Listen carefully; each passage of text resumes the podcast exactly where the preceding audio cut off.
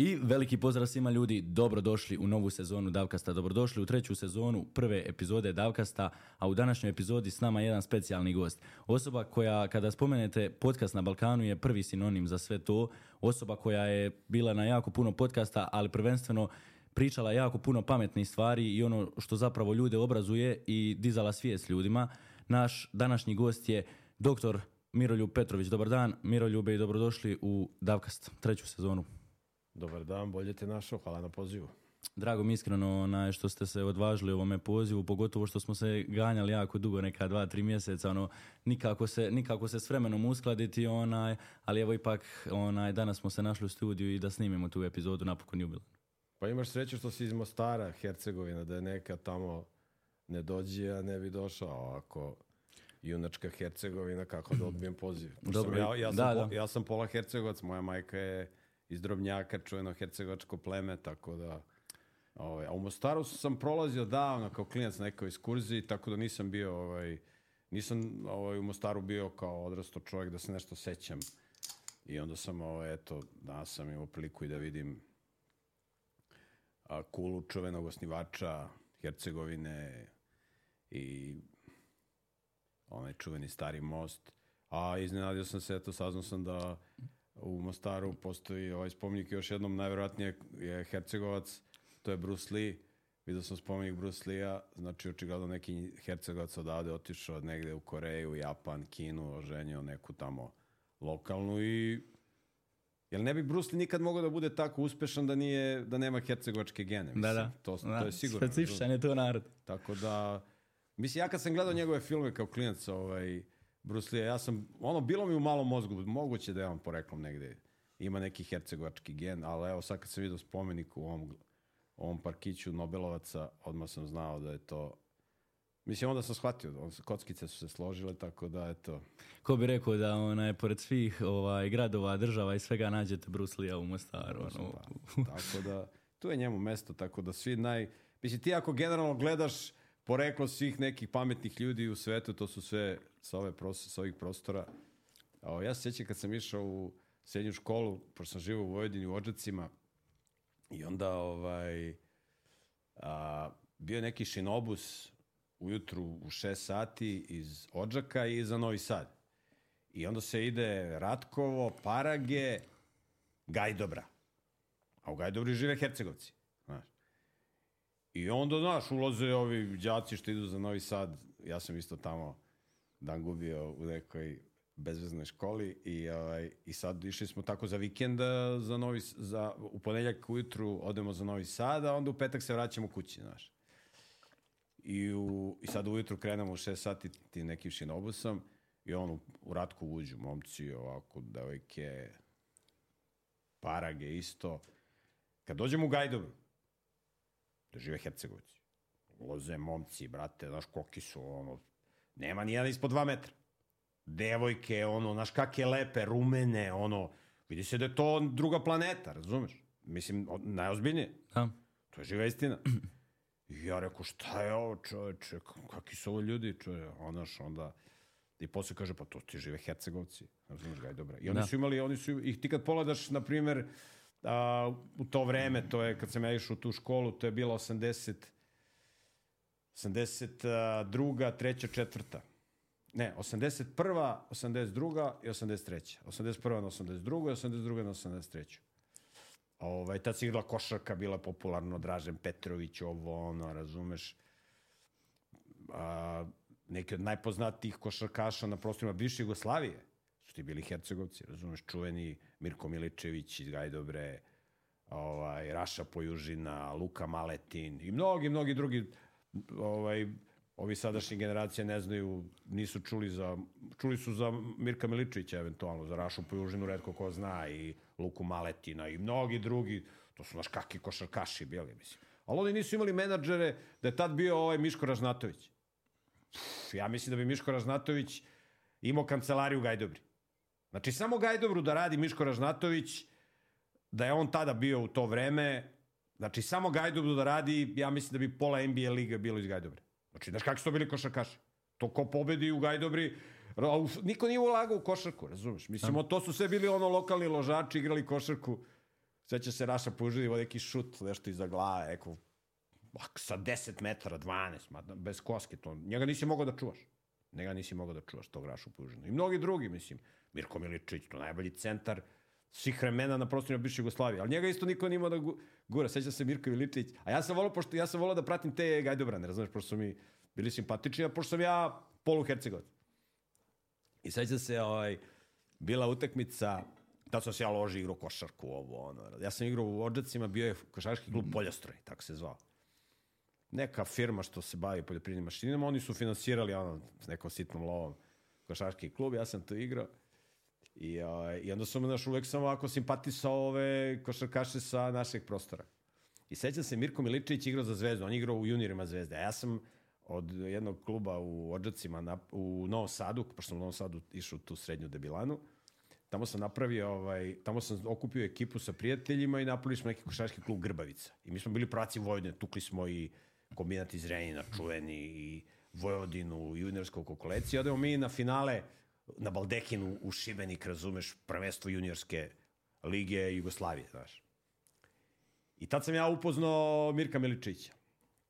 Oni su ga zvali Štrudla, pošto je volao da jede štrudle kao mali, ono, to su mu spremali, razumeš. Znaš, koliki je on, brate, znači džin, brate, znači džin. I mi smo igrali protiv, protiv Zvezde, ja sam imao dobar odraz, i jednom se ja zaletem na dvokorak, i on, ja preko njega hoću ga lobujem, brate, on rampu, bam, i meni se vrati ovaj, lopta u ruke, ja preko njega, ono, neki luk, 3 metra, jedva ga zaobiđem čoveče, jel, i dam koš, znači nisi mogu u reke da uđeš, a bio je stabilan. I on je posle igrao za prvi tim Zvezde, mislim, pričamo o Mirku Miličiću zato što je Hercegovac. A da nije Hercegovac, ne bi pričao. I, o, i, I pazi ovo, i on, i još iz Gajdobre, Hercegovac iz Gajdobre, to je dva u jedan, razumeš, da. ono. Nije bilo koji Hercegovac, nego tu meni blizak, razumeš. I, ovaj, I on igra u Zvezdi, znaš, i sad njega, Ja ne znam ko je bio trener Zvezde, da li Žeravice ili neki. Sad oni njega drže na klupi, on kao, on je kao rezerva, tad je bio glavni centar Zvezde Rajko Žižić, znaš. Ja mislim da je ta Rajko Žižić, ne, oni su, oni, ja mislim da su Žižić iz Drobnjaka, oni su isto Hercegovac, čini mi se. I, ali, ali nije iz Gajdobre, tako da... A nije. O, i, sad, I sad pazi ovo. I, a Mirko Miličić sedi, on je tad imao, ja ne znam koliko, da li imao 18 godina, ili 19. I, kak, I sad ovaj, igraju oni, igraju oni protiv, uh, protiv Zadra, a Zadar je bio jedan najbolji klubova na bivšoj Jugoslaviji. U Zadru da neko pobedi, to nema šanse. Brat. I to je bilo, nije bila ova dvorana sad ova Krešimir Ćosić što su napravili ovu napucanu dvoranu NBA, nego bila neke jazine. To je bila, ne znam da li je to bila dvorana neke osnovne škole. I tu kad dođeš, brate, mala, mala dvorana, to kad počnu ovi da urlaju, ovi, ovi, ovi, ovi, ovi dalmuši, ovi zadrani, brate, znači, to se zgrada trese. Znači, Tu, tu nema šanse da pobediš. Tu da dođe NBA, ono, ono Dream Team, ovi bi ih odvali, ne znaš, ono, ono dođe plek muzika, ono, mogu došlo, došlo, ono. O, I onda dođe oni da latinci, oni, razumeš, napucani, bil, nabildovani, razumeš, oni pomorci, razumeš, kad počnu da urlaju, brate, ono, igra Zvezda tamo i tesan rezultat i ne znam, Rajko Žižić dobije četvrtu ličnu ili petu. A za, a za Zadar igrao Vranković. To ti je neki 2.20, još kad pruži ruku, brate, znači možda do, njemu ne treba skela da menja one sjelice na, ove, na ulici, one, razumeš, one, one ulične lampe. Znaš koliki je, vate? Em visok, em ima ručene, vate, znaš koliki. I ovaj, on je bio tad najbolji centar ovaj, u, u, u bivšoj Jugoslaviji. Da. I, i, I Rajko Žić dobije, ne znam, četvrtu ili petu ličnu i ovaj sad trener Zvezde Žeravica, mislim da je bio, on mora da uvede Mirka Miličića. A Mirko Miličić bio zamena, razumeš. I ulaziš trudla, brate, na teren A Branko, znaš, a ovi, ovi Zadra samo pređu preko pola i samo njemu spuste loptu. I to je gotovo. Ili koš ili faul, razumeš? Znači, Brankovića ne može niko da. I, brate, ulazi Mirko Miličević, trudla, i oni, znaš, on, odmah njemu spuste loptu, okrene se Vranković, da poentira Mirko Miličić rampa. Bam! Ovaj ponovo, ovaj opet, bam! Razumeš? Zalepio ga jedno, dva, ovaj se posle iskompleksirao, nije smeo, razumeš, nije smeo da uđe u reket, razumeš? Gde ćeš ti pošao na plajnu bez opreme, razumeš?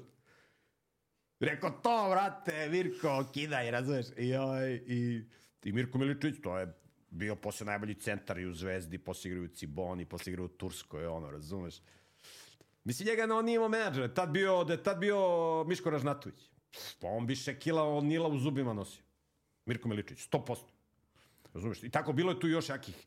Bio je sad ne znam, on nije Hercegovac, on, on je, ali on je isto iz Bosne, poreklom, ovaj, a, a, kako se zove, Vajagić, kako mu ime zaborio sam, iz Ratkova jedan isto, ovaj, on je bio, brate, isto žestok. On radi čovjek na selu, razumeš, ono, kopava kukuruz. Pa vi se, onaj... I on, znaš kakve noge ima, brate, ko Safet Sušić. Kad uđe u reke, brate, ne možeš ga pomeriš. I on je bio isto, ono, odraz dva metra, razumeš, on. To su bila dva najjača, jer znaš kako u košaci, ti kad imaš dobrog centra, razumeš, ono, odbrana ti je ključ. I ti kad imaš dobrog centra, razumeš da, da, da ovi ne skupljaju lopte kad... Zato ti je, prije ja sam bio igrao beka i onda kad imam dobrog centra u timu, razumeš, E da, Marko Vajagić, mislim se zove Marko Vajagić. Zaboravio sam. Izvini Marko, izvini Vajagić ako gledaš ovaj... Ovo mislim, zaboravio sam time. Nismo, mi smo, smo u školu pre 30 godina, pre 30 godina smo išli u školu. Da, da, da. Da li Marko Vajagić, zaboravio sam. Vajagić iz Ratko, ima samo jedan košarkaš, dobar, taj čuveni. A kažu da nas, onaj, Hercegovce uvijek ističe ta visina i, i dobar humor. Onaj, da smo uvijek humorističan narod bili što se pit, po, po, tom pitanju nekako. Jer ono, taj humor hercegovački, ono, odeš u, u Srbiju, odeš u Split, uvijek se to prepozna. Pa, znaš šta, ono što karakt, karakteriše Hercegovce, ne humor, to je, to su humor su Hercegovci pokupili od ovih Evropljana, razumeš, ali to nije izvorno. Izvorno, izvorno za Hercegovinu ti je kefala, razumeš, inteligencija, sposobnost, razumeš, evo ti, na primjer, najveći vladar svih vremena ti je bio ruski car Petar Vereke, on je, on je od ruske carvine napravio imperiju. On to nikad ne bi mogao da uradi da pored sebe nije imao Hercegovca Savu Vladislavića Raguzinskog. Znači, Sava Vladislavić Raguzinski to je jedan od najvećih intelektualaca u ljudskoj istoriji. Ali on je bio desna ruka a, ruskom imperatoru Petru Velikom. I svi pričaju o Petru Velikom. I ima njegov spomenik, razumeš, u Petersburgu i tako dalje. On je napravio novu prestonicu.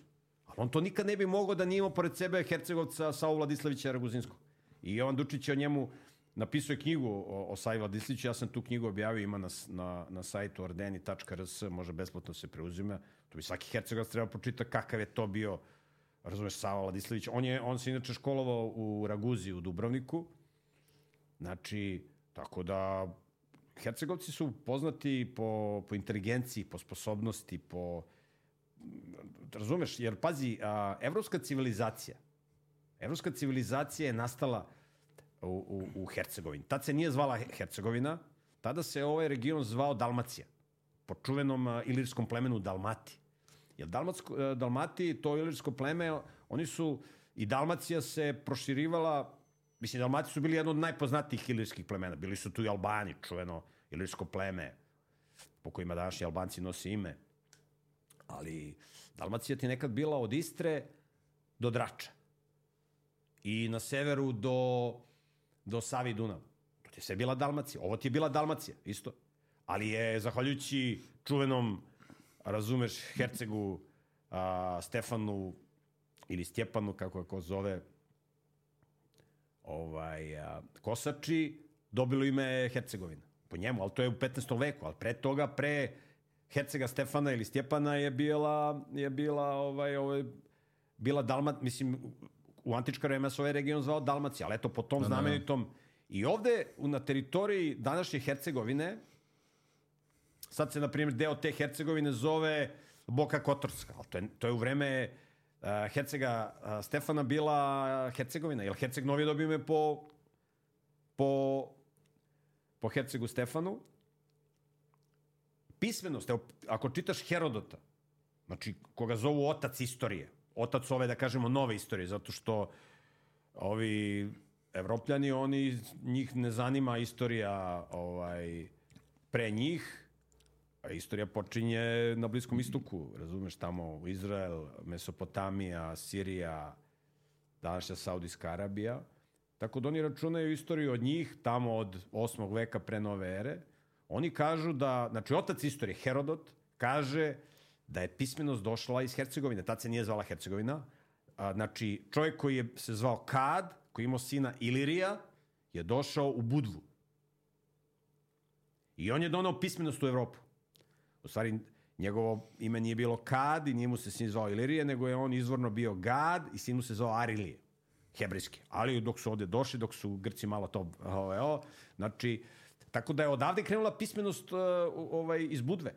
I, I ti kad pogledaš gde su bile te prve ilirske države, to su bili u današnjoj, u, na teritoriji Hercegovine. Tako da Hercegovina ti je, iz Hercegovine ti je krenula pismenost po celoj Evropi. Razumeš? Mislim, ako ćemo istorijski, ne sad se ja falim, ja sad ovo pričam, Mirelju priča zato što je on polu Hercegovac. Pa ne pričam ja zato, nego pričam zato što su to činjenice. I, i, I zato ne trebaju Hercegovci da se čude kad negde odu u inostranstvo, kako su oni, gde god dođu superiorni, on, osjećaju se da su, razumeš, to, su, to ti je geni, to ti je uh, tradicija, to ti je duhovnost, razumeš? Druga stvar što sad kad Hercegovac dođe u Beograd, razumeš, ili ode u Zagreb i tamo, razumeš, oženi neku, razumeš, onu Beograđanku i Zagrebačku i Satkalčićeve i onda, razumeš, se ono asimiluje, prsne i postane purger ili, ili Beograđanin, razumeš, onda, da, To je druga stvar, ali on kad dođe u Zagreb ili u Beograd, on je gazda. Razumeš, dalmatinci, razumeš, dalmatinci gde god dođe, oni su svuda najbolji. Razumeš, to je, to je čuveno, čuveno planica. I ti kad pogledaš, jel pazi, samo ime Ilirije, od tog kada koji je dono pismenost. Njegovo pravo izvorno ime hebrejski Arilije, što znači Boži lav. I Iliri su Boži lavovi, doslovno na jeziku Biblije. I zato ti na, na zastavi Dalmacije imaš tri lava. Znači lavovi, Boži lavovi. I nije slučajno tri. Znači jedan bog koji ima tri lica. Tri lava.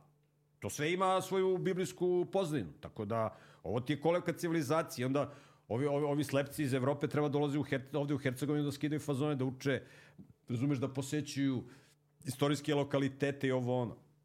A ne da idu da bleje, da piju kafu u Veneciju i da obilaze bečke muzeje i ono, razumeš, one, one blejače, jel, ono, treba doći, do- mislim, Her- Hercegovina ti je kolevka evropske civilizacije. Zaključak nam onda na kraju bude da svakome u životu treba jedan Hercegovac.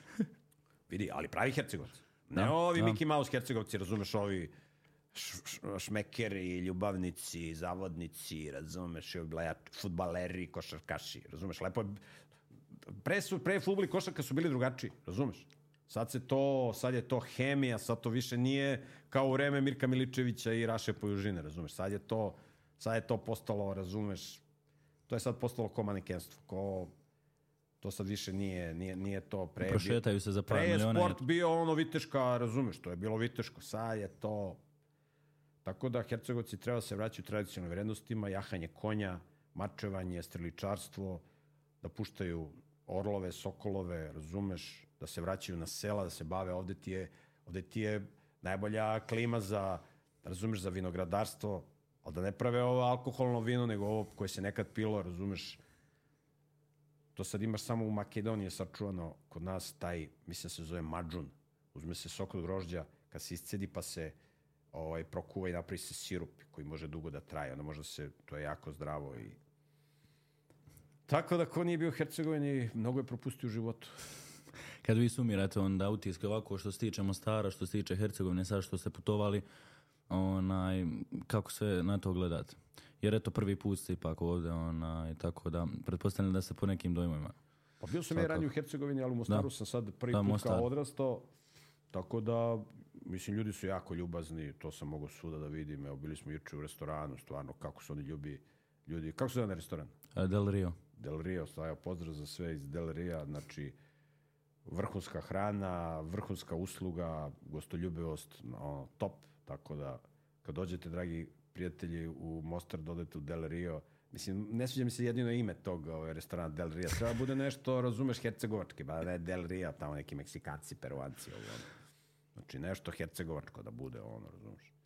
Ne mora da bude Mirko Miličević, ali možda bude nešto, razumeš, može Miroljub Petrović. ne, ne. Šta nego fali? Da bude nešto ono, razumeš? Herceg, Upečatljivo Hercegovac. Herceg Stjepan ili tako nešto, razumeš? Nek, nešto, her, nešto hercegovački. Dobro, kako gledate na tu možda podijeljenost ovdje u Hercegovini, onaj, ipak kad, kad vidimo onaj narod, ako nije službeno, kako ja to kažem, podijeljeno, onda se oni međusobno zapravo dijele kao onaj, skupine naroda, koliko to zapravo onda utječe, ne samo i u Hercegovini, ali ona je baš speci- specifična po tom pitanju, općenito za sve ostale onaj, ljude. Koliko, koliko jednostavno ono, pravi loš utisak za, za, jedan, onaj, za jedno podneblje. Pa vidi, a, što više Hercegovci prestaju da budu Hercegovci, što više postaju Evropljani, to su više podele. Znači, pravi Hercegovci se između sebe ne dele. Pravi Hercegovci žive kao braća.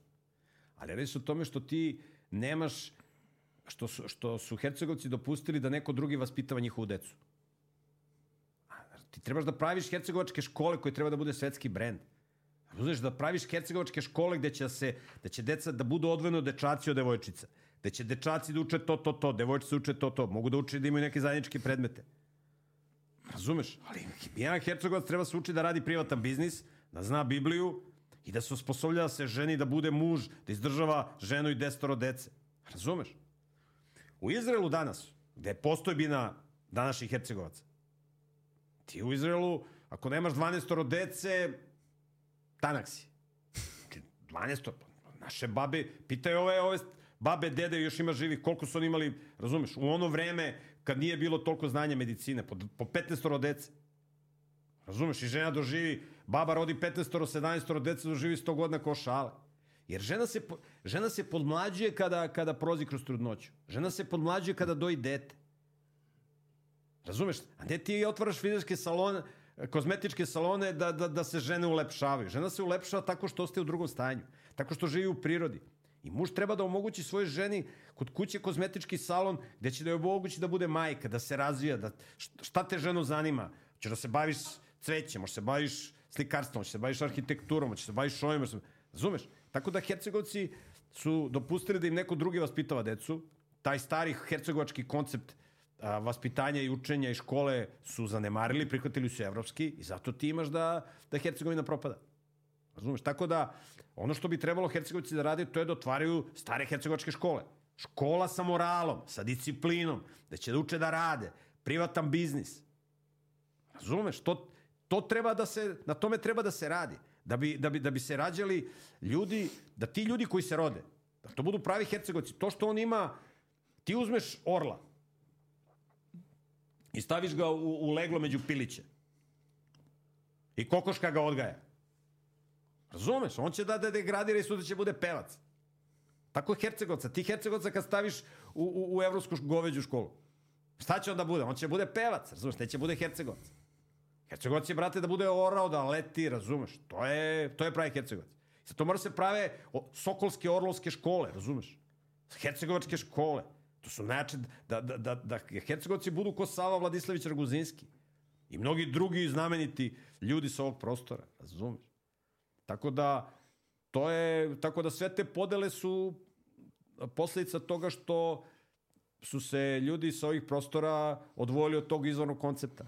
Razumeš? Tako da, to je, to, to, na tome bi trebalo da se, da, da, se, da, se, da se mnogo, mnogo više radi. Razumeš? A ne da neki da, do, da nam dolaze, evo ja uđem, bili, bili smo tu u jednom, jednom, jednom sjajnom hotelu, stvarno hotel, znači grmi. Kako zove? Mep, mapas? Mepas, Mepas, hotel Mepas. Mepas. Znači, Mepas hotel, stvarno, ono ko da sam bio u Americi, a ne u Mostaru.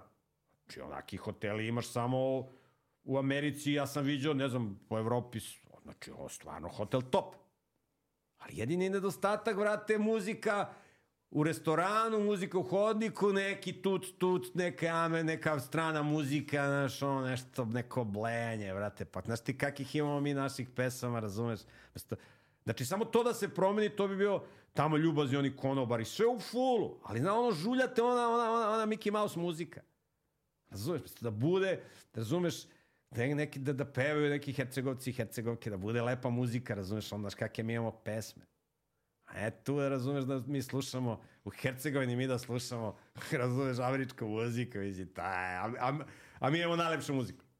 Tako da to, to mi se, to, to je jedini, evo, mislim, ja pričam te neke, neke stvari koje, koje su me malo žuljale, ali, znači, hotel grmi, taj Del Rio, kako se zove, isto, vrhunski rest, samo ne to, ne sviđa mi se ta, taj naziv i ne, i ne znam, mu- muzika je, mislim, bila nešto tiha, nije nešto, i, a i mislim da je tamo bila neka strana muzika.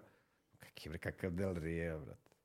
Treba bre Meksikanci da, da, da, da, da otvaraju restorane, Herceg Stefan, razumeš, a ne da mi otvaramo Del Rio, razumeš, i to, tako da. Na tome treba malo se poradi, razumeš. Jest, e, ja mislim da ljudi općenito gube te neke običaje. Baš gledam ono, e, prije ovde folklor, ta onaj, um, e, kulturno-umjetnička društva, to je bilo jako puno zastupljeno. Danas ih ima ono mala nekolicina. Ono, tako Evo, da, viš kako ti majicu nosiš, šta ti to piše, neki, neki strani naziv. ti Hercegovac si američki billboard. Ne možeš da budeš ti Hercegovac američki billboard. Viš kako ja nosim, brate, majica sa Skenderbegom, mojim čukunđedom. Razumeš, on ti iz čuvenog plemena ovaj, ilirskog da, a, Albani. Razumeš? Skenderbeg ti treba tu da ima majicu, razumeš, nekog Pršta ovako. ne pršuta, brate, nego treba da je, da je, da je Herceg Šćepan jeo pršutu, ne bi on bio britka sablja. Oni, oni su jeli biljke, jeli su ko Novak Đoković, zato su bili izdržljivi. On bato kad potrči uz, uz, uz velež ne može da ga navataš. On brži od divokoza. Meni je pričao Vukojica Sandić, znaš ti šta je njegov džed radio? Ali to Vukojica Sandić nigde nije smeo da priča da ga ne bi ljudi smejavali. I kad sam ja ispričao jednu studiju koju je radio jedan američki institut, ovaj, koji su ljudi najizdržljiviji. I onda su došli do zaključka da su najizdržljiviji ljudi neki Tarahumara indijanci, koji žive na planini Visoka Sijera u Americi, koji organizuju takmičenje u maratonu na 300 km. Znači 300 km trče. Trče uz... A to nije maraton ovo što ovi trče, ovi penzioneri, razumiješ, sve ravno, trče 40 km. Trče, brate, gore, dole, gore, preko brda i planina trče. To je bio maraton, a ne ovo, ovo, ovo, razumeš, sa Nike patikama i na svakih 100 metara ima vodu, ima, razumeš, ovo, masažu ima. Pusti mi tu priču. I onda kad su analizirali šta jedu ti tarahumara indijanci, oni jedu, njihova glavne, glavno jele su bile kukuruz i pasulj. A ti u, ti u žitaricama i u mahunarkama imaš aminokiseline. Zato je Novak Đoković, razumeš, i, ovaj, najizdržljiviji sportista zbog toga što pase travu, kako ga oni izvezuju. Što jede biljke. On je izdržljiv. On je izdržljiv ko, ko, ko srna. On je jako nosorog. Ti ne možeš s njim da se takim, možeš prvi set s njim još malo nešto, drugi eventualno. Kuđeš u treći set, gotov si. Četvrti, peti. Možeš ti peti set da dobiješ Novaka Đokovića. Jer on je izdržljiv. A ovi što jedu leševe, razumeš, tako da nije Herceg Šćepan jeo, jeo, jeo leševe. On je jeo meso za slavu i ovako, pa ne, oni su jeli biljke. Skenderbeg je govorio, dajte mi dve stvari poveću svakog neprijatelja, žito i oružje. Razumeš?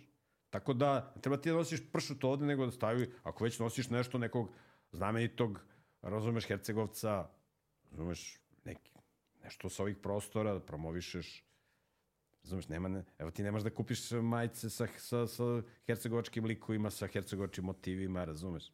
Nema. Nema. Ali zato u prodavnicama po Mostaru, razumeš, ACDC, Led Zeppelin, razumeš, tuc, tuc i ovo, razumeš. Tako da to su neke stvari koje treba da se porade u Hercegovini, razumeš? Promičba, ono što se kaže, vlastite kulture. I ti da promeniš majicu, ba to ne nosiš te Mickey Mouse majicu. E, e, što se tiče, znači, oblačenja, ja se totalno moram promijeniti, jel tako? Tako. Totalno, od farmerki do majica. Šalim se, onaj, baš malo prije ono kad smo radili onu reportažu gore na, na Kuli i zanimljiva mi je ona rečenica bila ono da faktički onako Kulu možete sagraditi da vas jeftinije izađe od stana na Beogradu na vodi, ono što ste pričali. Tako je. Ti da, ti da praviš kuću od, od tesanog kamena jeftinije će te košta nego od, u Maksimiru ili u Ilici da kupiš stan ili u Beogradu na vodi. Razumeš? To, se- razumeš, to se... A ti građevinskog materijala, tog, tog kamenja imaš na sve strane, razumeš, u izobilju. I to su mnogo zdravije kuće. To su, to su kuće spoljnje zid 60 cm od kamena. Ja sam bio u tim kućama, tu je leti hladno, zimi, toplo. Samo jako malo drva. Zagreješ, znaš kako, možda bude s polja zima, jer onaj kamen, kamen ima veliki toplotni kapacitet. A ove papirne kuće od bloka, ovo i od, razumeš, pa stave stiropor, to ne može se poredi sa kamenom. A mi imamo kamena u, u Hercegovini u izobilju. Da, da, da. Razumeš, to ljudi hoće da budu moderni, da žive u ovim papirnim kućama, razumeš? Montažnim sada. I onda sad su- evo rat u Ukrajini, nemamo grejanje. Pa nemaš grejanje. A tvoja baba u onom selu, što ima kuću od kamena, od staru, koliko ona kuća stara? Preko, šta ja znam, 200-300 godina. U kući od pre 200-300 godina, samo malo naloži drvo na šporet. To zagreje celu kuću i kamen drži toplotu. Razumiješ, ne treba ti za, za, za zimu 10 metara, 20 metara drva. Uzmeš, brate, evo ti drvo ovde ubereš, kraj priče, to se tako radi. A to, to rade pametni ljudi, ali te kad ti hoćeš da budeš Moderan. moderan, Moderan. razumeš da nosiš neke majice ko jedan ovaj dečko koji vodi jedan podcast iz Mostara, neću da ga imenujem, onda vato treba ti 20 metara drva za zimu, razumiješ? Da, da, da, da, onda moraš onaj, kako se zove, obezbijeti se na vrijeme. Onda čim bude rat u Ukrajini na Madagaskaru, ti odmah nemaš grejanje. Tako da moraš stalno da pratiš vesti da li će da izbije negde rat u nekoj stranoj zemlji, inače odmah ostaneš bez grejanja. Mene ne bi čudilo i da Tesla, da dođe do podatka i da je Tesla hercegovački, hercegovački korijena. Svi ti genijalci, onaj, da, kako ja. se zove, svi su oni negdje tu okolo nas. Pa znaš šta, Tesla se bavio naukom, nije za, me, mislim, sad će mnogi da me zamere, ali šta me briga, ja pričam šta mislim, ovaj, šta mislim da je ispravno. Znaš, mene interesuju ljudi koji su dali neki doprinos u stvaranju dobrih ljudi. To je ono što mene, što mene ovaj, fascinira i ono što, što mene oduševljava. Tesla je bio neko ko je razvijao nauku i ta nauka je bila u funkciji kriminalaca. Znači, bolje da Tesla ništa to od toga nije razvio. Razumeš? Jer sva ta nauka koju je Tesla ovaj, osmislio i otkrio, to je, to su, to je palo ruke kriminalcima koji su posle tu nauku koristili da prave sredstva za masovno uništenje. Razumeš? Tako da, ovaj, meni su mnogo zanimljiviji ljudi koji, koji se bave tim nekim stvarima kao kao što je Sava Vladislavić, kao što je bio čuveni Stojan Kovačević, kao što je bio Bogdan Zimonjić i mnogi, mnogi drugi sa ovih prostora, razumeš, ovde, ovde, ovde ti je kolevka ovde ti je kolevka civilizacije, evropske civilizacije. Da, da, da. A mogu li eh, Hrvati kao onaj ljudi zapravo na neki način sad uh, imati zasluge što se tiče Tesle, ona, jer uvijek se vodi ta polemika, je li Srbin, je li Hrvat, uh, ovdje je živio, te vjere, takvi su mi roditelji, onaj, i baš sam imao jedno pitanje vamo na, na storiju, kažu, ka, možemo li mi sad kao Hrvati prisvojiti Teslu? Pa vidi, ljudi ne znaju istoriju, pa zato postoje takva pitanja, razumeš? Ovaj, evo ti da pitaš jednog Srbina, šta znači ime Srbin, on ne bi znao ti kaže. Evo, sedeli smo, ja i ti, sinoć u jednom restoranu sa dvojicom uh, momaka iz Beograda, ja sam ih pitao u tvom prisustvu, jel znate gde je grob cara Dušana? Oni ne znaju. Ne znaju da je grob cara Dušana u, crk, u centru Beograda u crkvi Svetog Marka. Ti da dođeš u, u Ilicu ili dođeš na Utkalčićevo da pitaš Hrvate tamo koji šetaju one mučenice u Minićima ili koji studiraju ovaj, na Zagrebačkom sveučilištu, gde je grob Bana Jelačića, oni ne znaju. Znaju ako su gledali moj, moj, moju video kolumnu, da sam se ja slikao pored groba Bana Jelačića, tamo u Zaprešiću. Oni to oni ne znaju. Tako da, ovaj, ti da pitaš jednog Hrvata, šta znači ime je Hrvat? Kako je to nastalo? On ne bi znao. To ne bi znali i hrvatski istoričari, isto kao što srpski istoričari ne znaju šta znači ime Srbin. I onda ti imaš da ljudi koji su uh, istorijski uh, polupismeni ili nepismeni, oni se tako svađaju oko Tesle, oko, ne znam, Ive Andrića i oko tako nekih stvari, zato što ne znaju istoriju. Oni ne znaju ko je bio uh, taj koji je donao pismenost u Evropu. Taj Kad i njegov sin Ilirije, po kome su ovde bili Iliri. Oni ne znaju da še, najmanje 60% ljudi koji žive na ovim prostorima su ilirskog porekla. Što znači da su, da su ljudi koji ovde žive poreklom izabrani Boži narod. Od te, od te loze, od Avrama i od Isaka i od, i, i od, i od ovaj, Jakova. Tako da, ovaj, a, ljudi koji su ovde živeli i Nikola Tesla i njegov otac, on, oni su potomci tih ljudi koji su donali ovde ovaj, civilizaciju i pismenost. To su ti Iliri. I oni koji su najviše radili na tome da se Iliri na ovim prostorima najviše, da se Iliri na ovim prostorima ujedine, to su bili upravo Hrvati. To je bio Ljudevid Gaj i njegova ekipa. I oni su pokrenuli ilirski pokret u 19. veku. I onda su velike sile to razbucale. Oni nisu hteli da, da se braće ujedinjuju. Tako da, pričati da li je ovaj, uh, da li je uh, Tesla Hrvat ili Srbin, to je kao kad bismo mi sad uh, polemisali da li je Mirko Miličević Hercegovac ili Gajdobranac. Znači, on je jedno i drugo. Znaš, ne možeš ti tu da, da rad, to je, to je besmisleno da ti sad to razdvajaš. On je jedno i drugo. Razumeš? Da li je Sava, Raguzin, Sava Vladislić Raguzinski, da li je on Hercegovac ili je Dubrovčanin? Pa jedno i drugo. Tako da, a, na ovim prostorima, evo, evo za tvoju emisiju, to ja, ja ću planiram da napišem, ovaj, pošto sam vidio koliko ljudi ništa ne znaju o, o, o, o tim važnim stvarima, pitanje istorije je jako važno pitanje. Jedan od najvećih manipulatora u istoriji, Jozef Goebbels je rekao, oduzmite narodu istoriju i u prvoj generaciji će oni biti kao rulja, a u drugoj generaciji će biti kao stoka. I onda ti kad ljudima oduzmeš generaciju, onda ti s njima možeš manipuliš.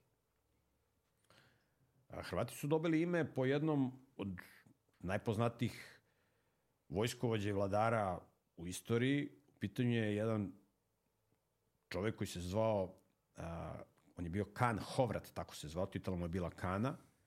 On je po majici bio direktni potomak čuvenog Atile Biča Božjeg.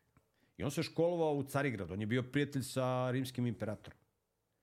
I on je napravio jaku vojsku i razvalio Avare i proterao ih iz Balkana. I napravio veliku državu na teritoriji današnje Bugarske. Taj Kan Hovrat, tako se zvao. I ovaj i to je bilo u 7. veku. Jer svi narodi, znameniti narodi, imaju ime po nekom uh, znamenitom čoveku. I on je tu razvalio te avare i razjurio ih je. Bugari su došli tek u 9. veku. I sada Bugari svojataju tog uh, Kana Hovrata kao da je on, pošto je to bilo na teritoriji današnje Bugarske, kao da je on bio Bugarin. Nije on bio Bugarin. Znaš, on je bio slovenski vladar, poticao je tamo negde sa teritorije današnje Ukrajine, ali on je pripadao ovom našem slovenskom narodu. Isto ko, na primjer, Aleksandar Makedonski. Aleksandar Makedonski, je, on nije bio Grk kao što ga Grci svojataju. Njega su Grci i njega i njegovog oca Filipa II. nazivali varvarinom, jer oni nisu razumeli jezik koji on govori. Jer Grci su varvarima nazivali ljude koje ne razumeju. I onda kaže, on, oni pričaju nešto bar, bar, niste ih ne razumeo. I onda barbari. Oni su Aleksandra Makedonskog zvali Varvarinom zato što ga nisu razumeli. On je isto pripadao našem narodu, slovenskom. Postoje razni nazivi za naš narod kako su ih ljudi zvali. Slovenija je jedan naziv zato što su bili najbolji ratnici. Pa od slavni ratnici nastalo je to Sloveni. U svakom slučaju taj Kan Hovrat je bio pripadnik istog naroda kao i mi i kao Aleksandar Makedonski. I, međutim, on je bio neoprezan. Razumeš, on je napravio veliku državu, bio jak igrač, ali bio neoprezan, neoprezan kod car Dušan. Car Dušan je napravio ogromnu državu i dozvolio da ga tamo neki grčki sveštenik otruje. Razumeš? Tako je Kan Hovrat, razumeš, iako je bio veliki junak i pametan čovjek, pismen, školovao se u Carigradu, učio od najboljih ljudi i vojne vištine, razumeš, država mu je propala, ali je ostalo njegovo slavno ime i onda su ule- uleteli su tu Hazari i razvalili su njegovu državu i on je napustio tu teritoriju svoje države i naselio se kod svoje braće tu u dolinama reke Save i Dunav. I tu su, tu su došli ti čuveni Hovrati, od kojih, su, od, kojih su, od kojih je nastalo time Hrvati. Ali oni su dobili, Hrvati su dobili ime po tom znamenitom potomku po ženskoj liniji uh, Atile Biča Božjega, po muškoj liniji i on isto bio iz, iz dobre kuće. Nije mogao bilo ko da se škole u Carigradu i da bude kućni prijatelj sa, sa, sa rimskim imperatorom. I tako je nastalo ime a, i, a, i to ime je ostalo za te ljude koji su živeli na tim prostorima bila su tu razna imena koje su ljudi koristili, zavisi od, zavisilo je od različitih faktora i od tome a, koji su se religiji priklanjali, ko je imao dominantni uticaj od nekih vladara i tako dalje i tako dalje. U svakom slučaju, svuda ovde su živeli ti takozvani Sloveni, koji su dobili ime od slavni, zato što su bili najbolji ratnici, odnosno živeli su ti Iliri, koji su najbolji, Ilir znači Boži lav na jeziku Biblije. To su najjači ratnici. 18 rimskih imperatora su bili Iliri. Tako da, tako da pričati da li je Tesla bio ovo ili ono, on je bio pripadnik istog naroda koji, koji smo ja, kojem pripadamo ti i ja, a sad to što neke navijačke grupe hoće da pridobiju, Tesla je bio Tesla je bio, evo da sad ću ja ti kažem, Te- Tesla je bio, on je bio na strani Torcide, znaš, nije on bio Bad Blue Boys, on je bio na strani Torcide, razumeš?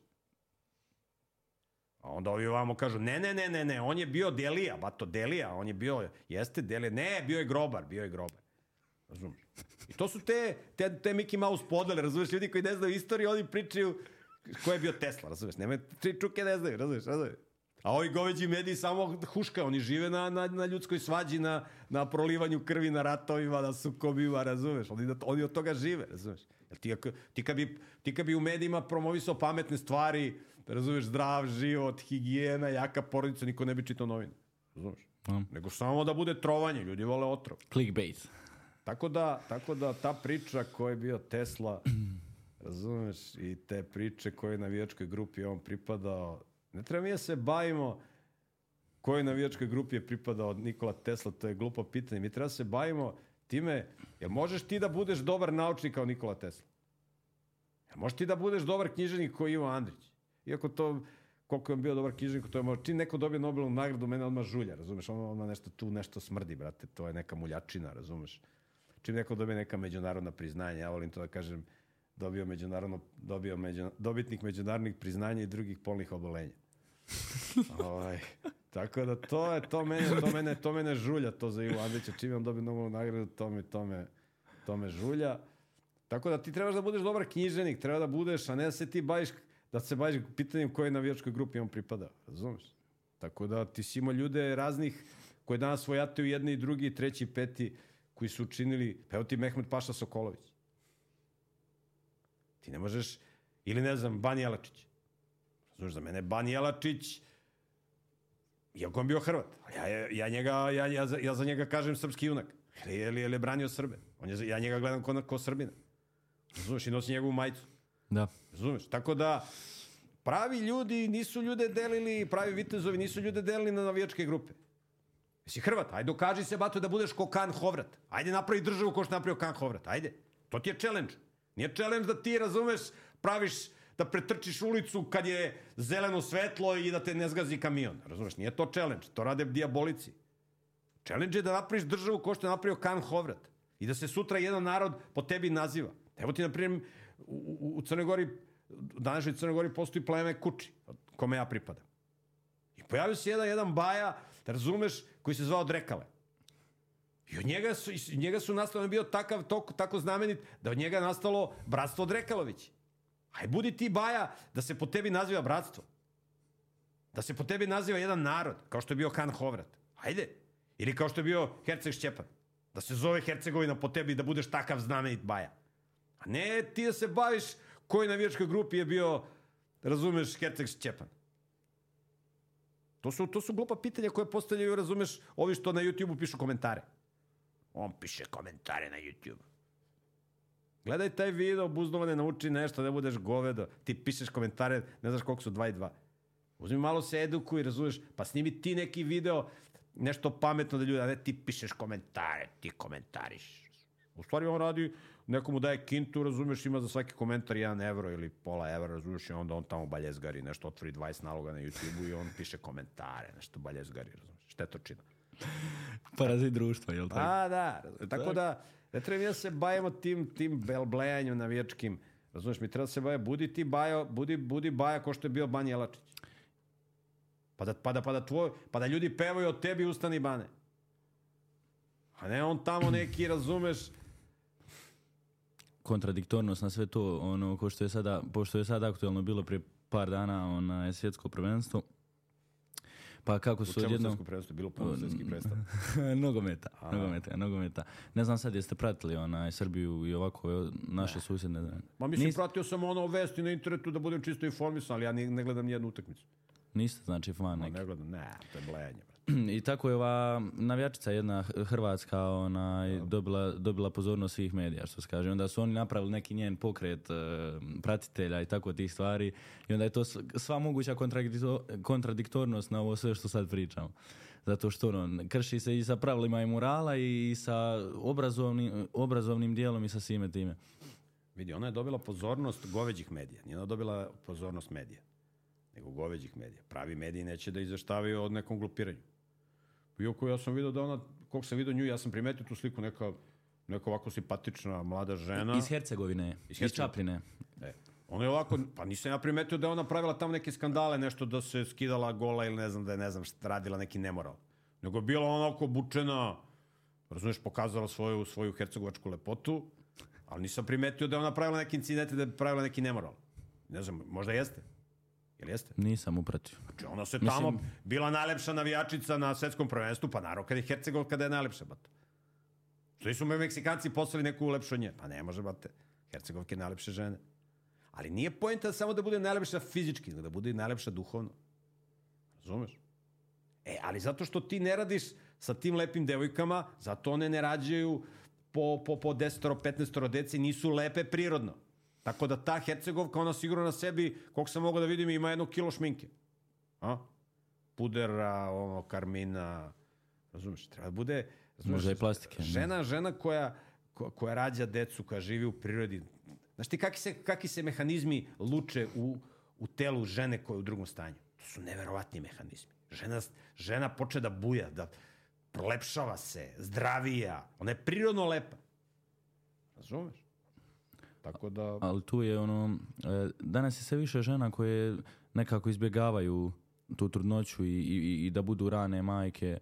Bar, bar što ja vidim ovako okolo da jednostavno e, i vode se tim nekim motivom živim život pa onda ono dijete kad dođe. Zato što ih niko ne uči pravim stvarima. Zato što nemaš hercegovačkih škola. Da Hercegovci šalju decu u evropske škole i deca im budu evropljani. Čerke im budu evropljanke. Oni da naprave, da naprave hercegovačku školu da će da uče sinove da, da, da budu muževi, da budu domaćini, da budu biznismeni i tako dalje. A čerke da uče da budu majke, supruge. To bi druge, ali to je ono što ja pričam. Ti nema škole. Ti generalno nema škole na ovim prostorima uopšte. Znači, ljudi, ti čuveni najbolji ratnici Sloveni, Iliri, oni nemaju svoje škole. Oni nemaju svoje ilirske škole, oni nemaju svoje slovenske škole, nego šaju decu u evropske škole, koje su pune nediscipline, nemorala, destrukcije. Razumeš? Tako da, mi smo krivi što se takve stvari dešavaju.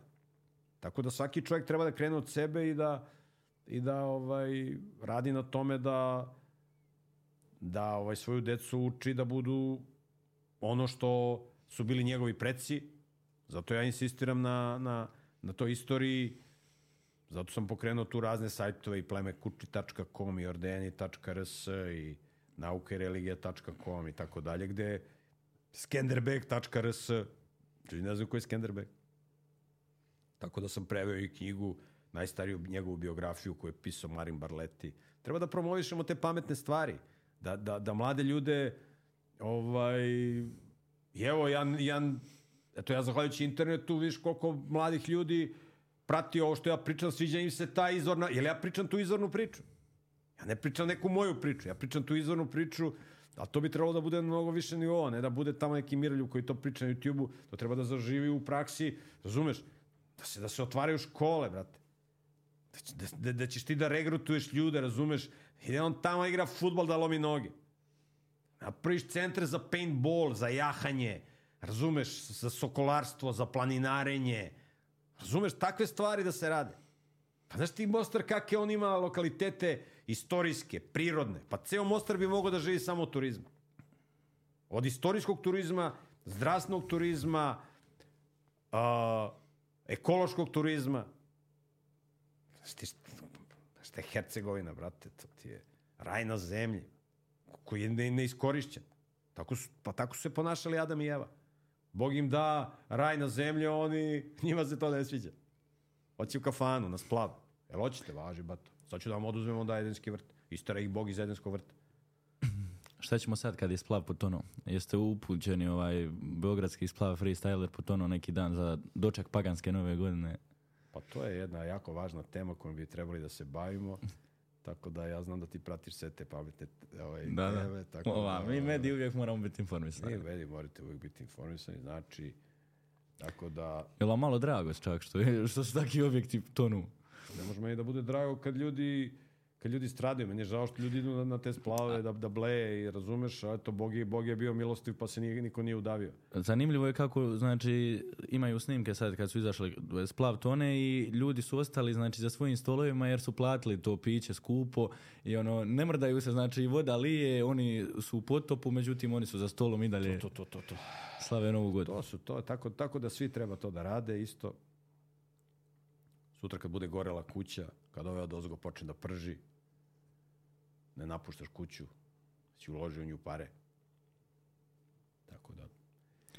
ne prate se, ne prate se prave stvari, što bi se reklo. Se- ali tu je Davcast koji Da, da. promoviše pametne stvari i Pa evo, kako napraviti- nije, kako eto, nije. pa U- da. Posvetili smo jako puno vremena sad, ko bude gledao, pogotovo Hercegovici, imamo dobru statistiku Hercegovaca, ona, imaće, imaće jedan sat onaj, povijesti da, da, da nauče nešto novo i onda sutra možda petica iz povijesti bude. Tako, Nije. e, to- ako bude iz povijesti priča, ovo što sam ja večeras pričao, ima ga izbaci, ima dobije keca pred isključenje ili ima ga pošle kod direktora i kod psihologa.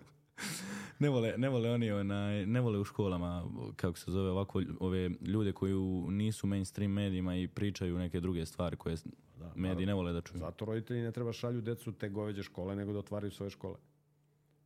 Ti Mislim da škola sve gore i gore ide. Ti zahvaljujući internetu možeš sad da otvaraš online škole.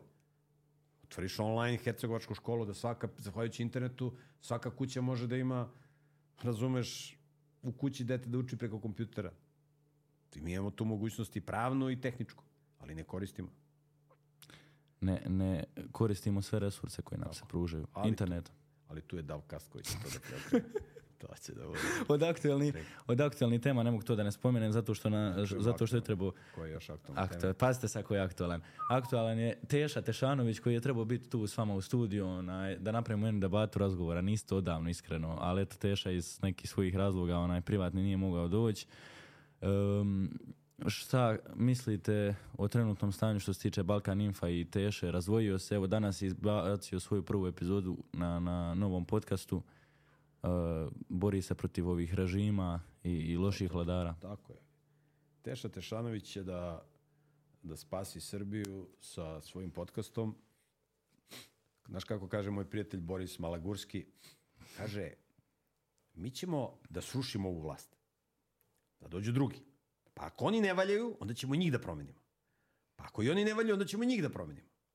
Sjećam se jednom kad sam snimao za Balkan Info i onda posle svake emisije mi odemo tu, ima jedan dobar restoran ovaj, pored studija ovaj, Balkan Info i onda odemo u taj restoran na, da nešto pojedemo, neki ručak.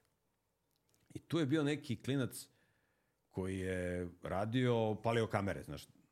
Pošto su oni tad imali neke krševe od kamera koje moraš na svaki pola sata da, da gasi, ili 20 minuta da pališ i da gasiš, znaš, pošto ovaj, tako su oni krenuli, razumeš. I onda zaposle klinca, znači ne može Teša sad da izoštri kamere i da on pusti snimanje i da mi, razumeš, guslamo dva sata. Nego mora neki klinja da prati sve tri kamere i da pali gasi na 20 minuta. I bio tu neki klinja, oni ga zaposlili i otišli mi posle na ručak i došao taj klinja, razumeš. Mislim, klinja nije klinja, dečko 18-19 godina, tako, razumeš. Stara vremena su se ženili su sa toliko godina. I mi sedimo u restoranu i Teša priča, znaš, ovo, ono, on će da, razumeš, da ruši vlast, da on će da menja, znaš, ovo. I sad ovaj klinja pita Tešu, kaže, Tešo, kad srušimo Vučića, kaže, šta ćemo onda da radimo, brate? Kako šta ćemo da radimo? Pa taj novi koji dođe mesto Vučića, onda ćemo njega da rušimo, kaže. Onda ćemo njega da rušimo, znaš, samo da se ruši, brate? Tako da, znaš, to što kaže Malagurski, znaš, sad ćemo promenimo ovu vlast, pa onda ovu vlast, pa ovu vlast, razumiješ, samo me. A znači, nećeš sebe da menjaš, što je najvažnije. Nego ti menjaš frizuru, menjaš auto, menjaš ženu, menjaš kajlu, menjaš sako, majicu, a nećeš sebe da menjaš. Znači, važno da se nešto drugo menja. Znači, dru, nešto drugo je krivo, samo ja nisam ništa kriv. Razumeš?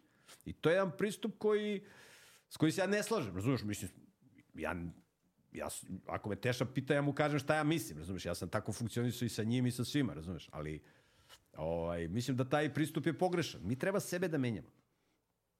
Kad si vidio da je Isus pričao ljudima da se menjaju, da se menja vlast, da se ruši rimsko carstvo? On je rekao, ti trebaš da se promeniš. Može Bog da razvali rimsko carstvo ovako. Znači, to nije problem. Ne samo rimsko carstvo, nego bilo koju vlast. Znači, nije problem u tome. Kad god su se nasilno rušile vlasti, kad pogledaš našu istoriju, uvek je bilo gore. Mi treba na sebi da radimo, mi treba sebe da menjamo. Ti kad sebe promeniš, se ja bavim, razumeš, Bog mi dao lepu Hercegovinu, razumeš, gle kakvi lokaliteti, mogu da uživam gde hoćeš, da živim, ko, ko, ko Vojvoda, razumeš? Ja se bavim šta se radi na splavu. Ja, šta se radi u septičkoj jami, šta se radi na stadionu gde lome glave jedni drugom. Ja sedao sam juče s jednim Hercegovcem, kaže meni, zamisli Miroljube, zamisli. Mi u Mostaru nemamo sportsku dvoranu. Nemamo sportsku dvoranu. Da kaže, šta će nam sportska dvorana, brate, u, u, Mostaru se zaglupljujete, šta da, da dovodite tu da psuju majku jedni drugima da urlaju. Kakve sportske dvorane, gledaj, gledaj koliko ima sportskih dvorana na sve strane po Mostaru, gledaj kakve livade. Uzmi, aj probaj da istrčiš uz velež. 20 metara. To ti je bato sport. Tako je trčao, trčao Herceg Šćepan, razumeš? Trčao uz planinu, bato. Jesi vidio kad smo danas išli gore na, nje, na, na njegov grad? Što kakva staza? Kozja staza, viju, viju. E, moj bato, tu, tu trebaš da ideš, to ti je sport. Ne ti praviš od, od, od, od, od gvožđa i ovo, i onda se ja skrenuo tom Hercegovcu, kakva sportska dvorana, razumeš? On će pa i sportske dvorane, košarkaške arene, se baje.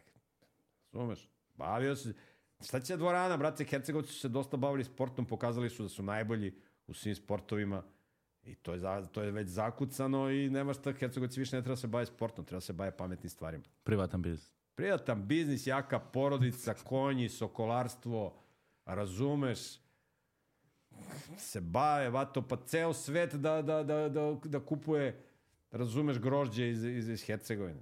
Znaš, i, po, I ovi Hercegovci idu po svetu da edukuju o, ove, ne znam, božačke narode polupane, nepismene, razumeš, da im, obja, da im objašnjavaju higijenu, porodica, junaštvo, požrtvovnost.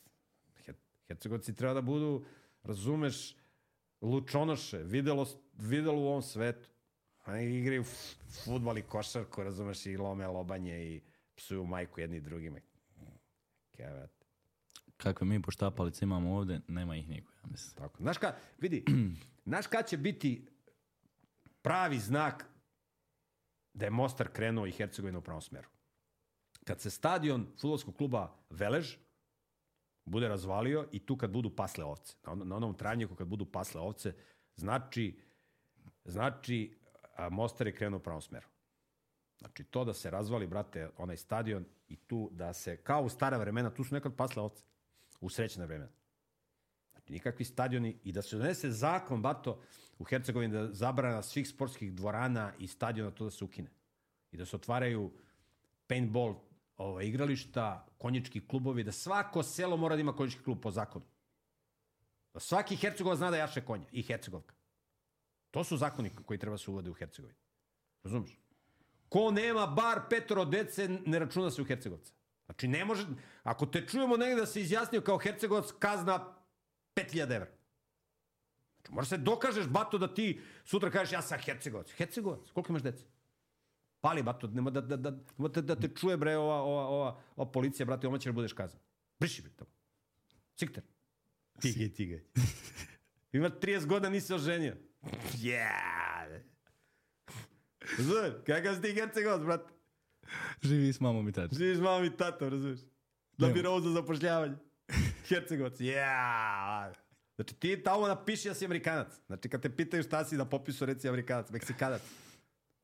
Тунгужанин, реци, аз съм из Тунгузия. Си брат брате, брукаш Херцего, Херцеговино, Херцеговино. Разумеш, са цел най Херцег Щепан превечи огроб звук тебе. Това не може тако. Mislim, to su, to su zakoni koje treba uvesti u Hercegovini. Mislim, da se ja nešto pitam. A možda ću jednog dana da se pitam ako se obnovi teokratija. Možda će teokratija prvo se obnovi u Možete ti Hercegovini. biti gradonačelnik? O, Ma kakav gradonačelnik, brate? Ću budem ko Herceg Šćepan, budem Vojvoda, brate. da povedete ovaj naš jadni narod u, u bolje sutra. To, vidjet ćemo to. Tako da, ono mi što pozivamo ljude da, se, da rade na sebi, znači da se ne bave oni promenom frizure, promenom garderobe. Viš po Bibliji, odelo. Odelo ili hebrejski beged potiče od glagola liv god, što znači izdati. Ljudi su u početku bili obučeni u svetlost, Adam i Eva. Oni su svetlili kao anđeli. Njima nije bilo potrebno odela. A kad su hteli da, razumeš, nije im se svidela, nije im se, nije im se svidao Edenski vrt, kad su se pomolili protiv Boga, onda su, onda su izgubili tu svetlost i onda im treba garderoba. Tako da, beged potiče od glagola liv god, što znači izdati. Odeću nose samo izdajnici. Zato odeća treba da bude skromna. Ono čime mi treba da se ističemo i što je bila glavna... Nije Petar Veliki, ruski imperator, uzeo vladu Saula Dislevića, Hercegovca, za desnu ruku zato što je on imao lepu garderobu, nego zato što je bio pametan. Razumeš? I on je odlikovan najvećim ordenom za junaštvo, ordenom Aleksandar Nevski. Ja sam taj orden nabavio i, i napravio sam kopiju na sajtu Ordeni RS, ima orden kopija, pozlaćeni orden, ovaj, kopija ordena Aleksandra Nevskog koji je dobio Sava Vladislavić, čuveni Hercegovac, je on najznamenitih Hercegovaca u istoriji. Znate šta me zanima?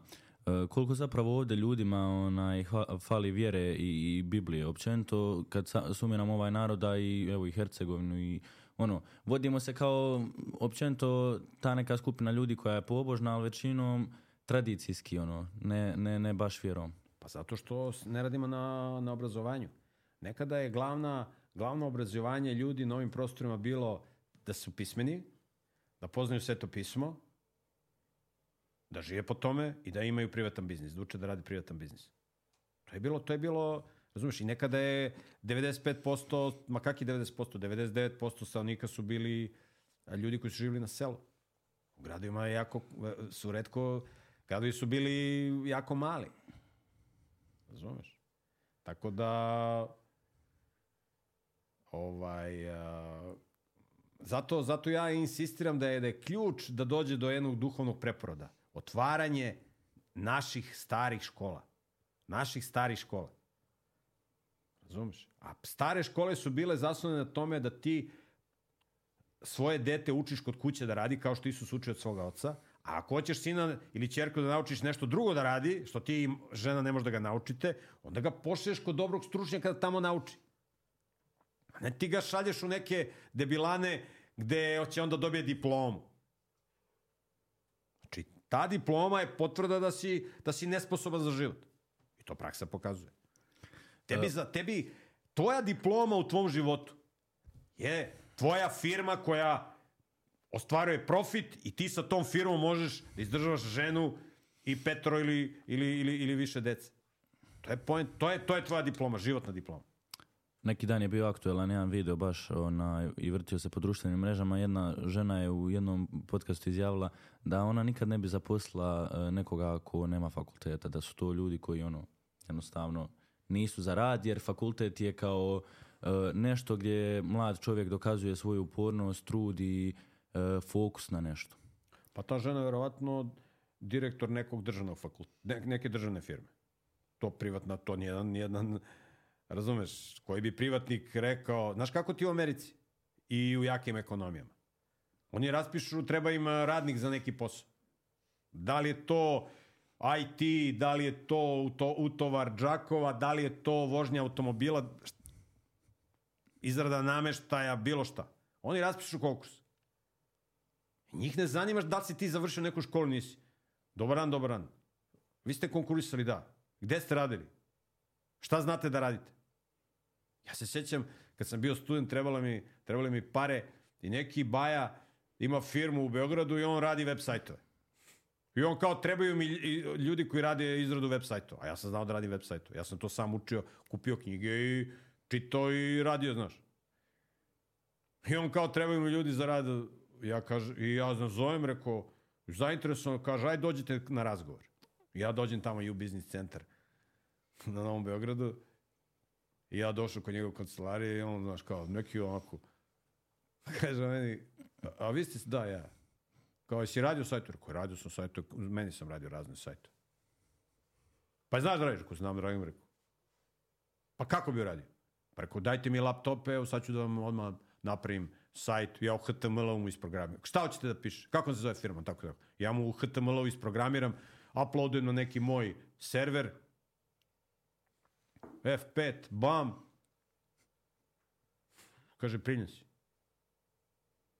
Rekao, rekao, hvala lepo, ali rekao, da vidim kakvi su uslovi. On meni kao neku, neka sitna lova. Rekao, neću ja da radim za te pare.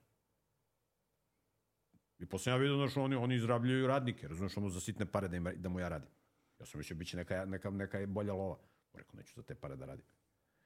Ja nisam pristao. Ali, on- ali on je mene, on mene nije pitao da sam ja završio neku IT akademiju. I neke Mickey Mouse škole. E, Znaš da radiš na, u Americi? Njemu treba serviser računara. Dobar dan, dobar dan. On koreanac radi, bat. Znaš da radiš server? Gde si radio? Radio se kod kuće. Stvarno, ajde, ajde ovo. Pa to, to on dođe, bato uzme, rasklopi kompjuter, podesi, stavi napajanje, stavi hladnjak, ovo, ono, onaj kuler. Sjećam se jedan moj prijatelj iz Vrbasa. došao u Beograd kao Miroljube, jel ima neki posao? Rekao, pa ima, brate, šta, kakav posao? Šta znaš da radiš? Kaže, znam da radim automehaniku. Ja uđem na oglase, traži se automehaničar tamo neki na dedinju servis. Mi sednemo u kola, dođemo tamo, vlasnik rekao, mi smo se javili na oglase, rekao, da, kaže, trebaju nam automehaničari. Kaže, jeste vi? Neko, nisam ja, ovo je moj prijatelj, on je iz Vrbasa. Gde si radio? Kaže, radio sam kod kuće, radio sam tamo u nekim servisima.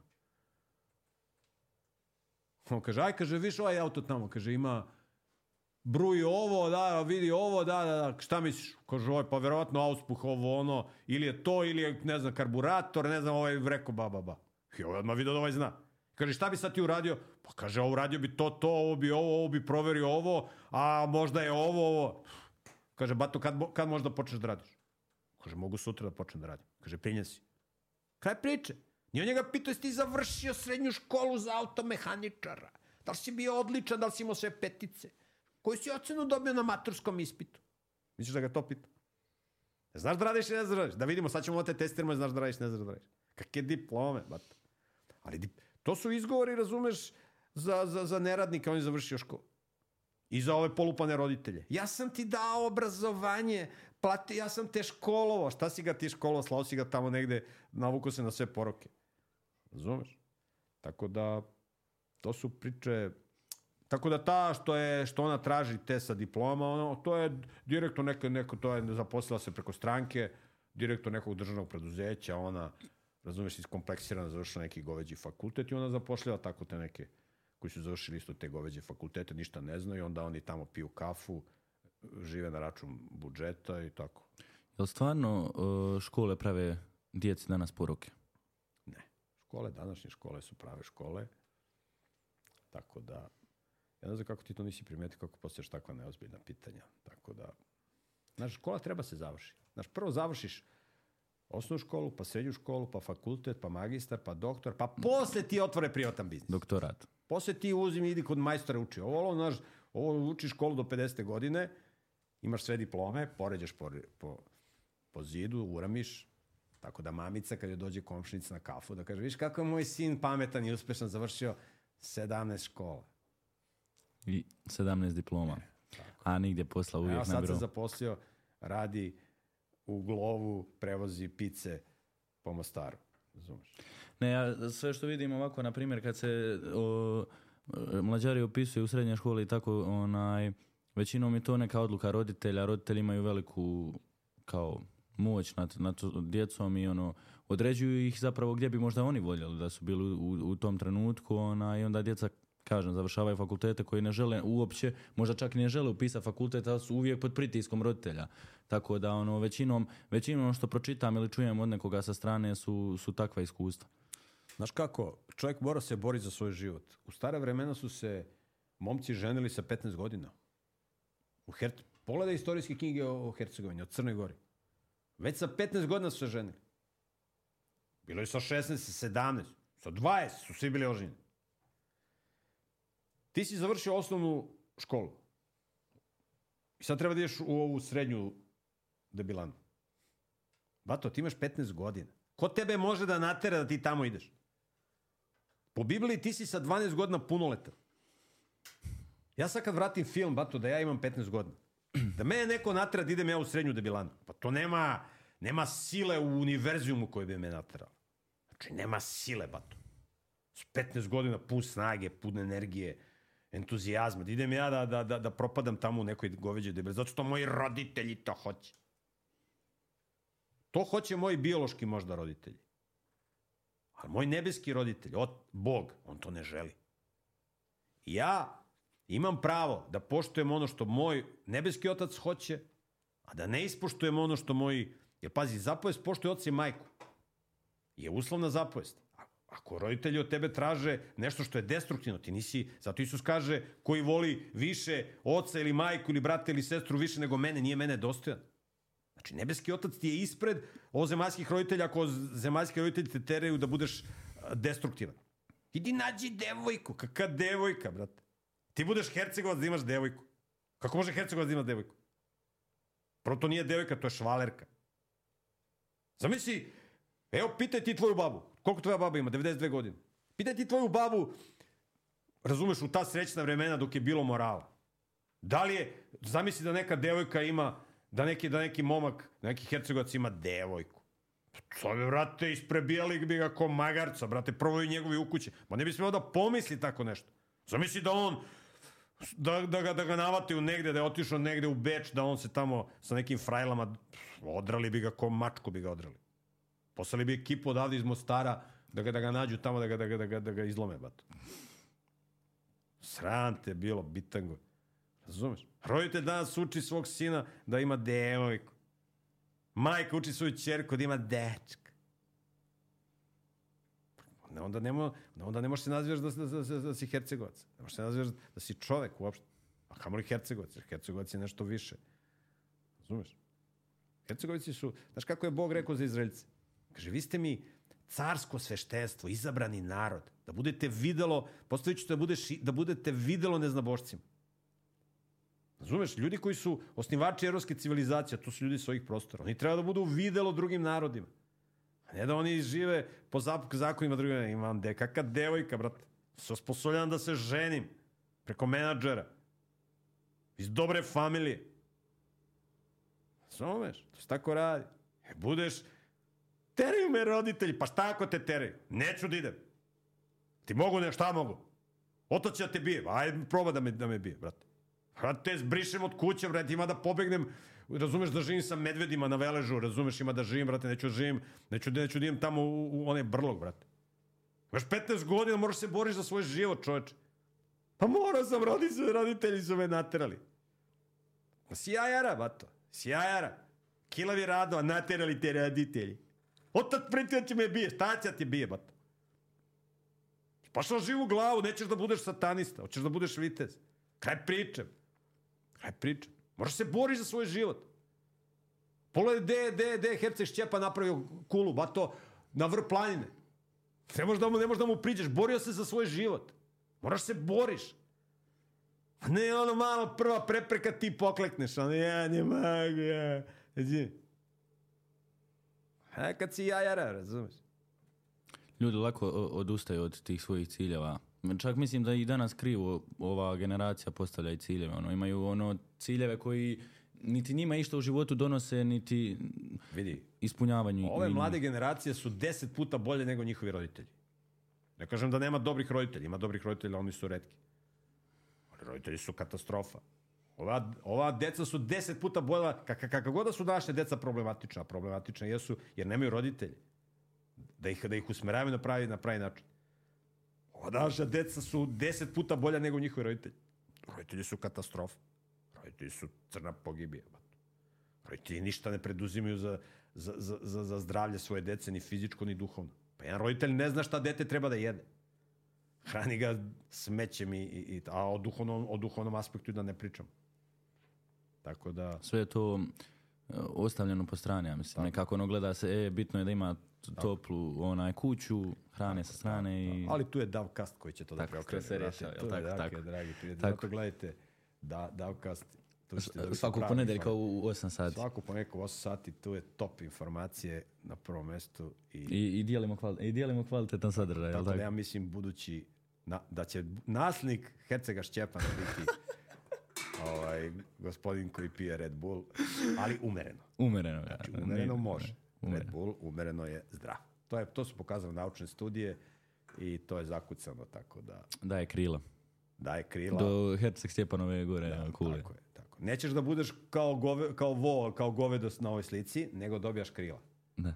Tako Sa... da, ova slika na Red Bullu, ova dva goveda što se, što se rokaju u glavu, nećeš da budeš kao govedo, nego ćeš da budeš kao suri orao. Ili da letiš ko Herceg Stjepan, razumeš, tako da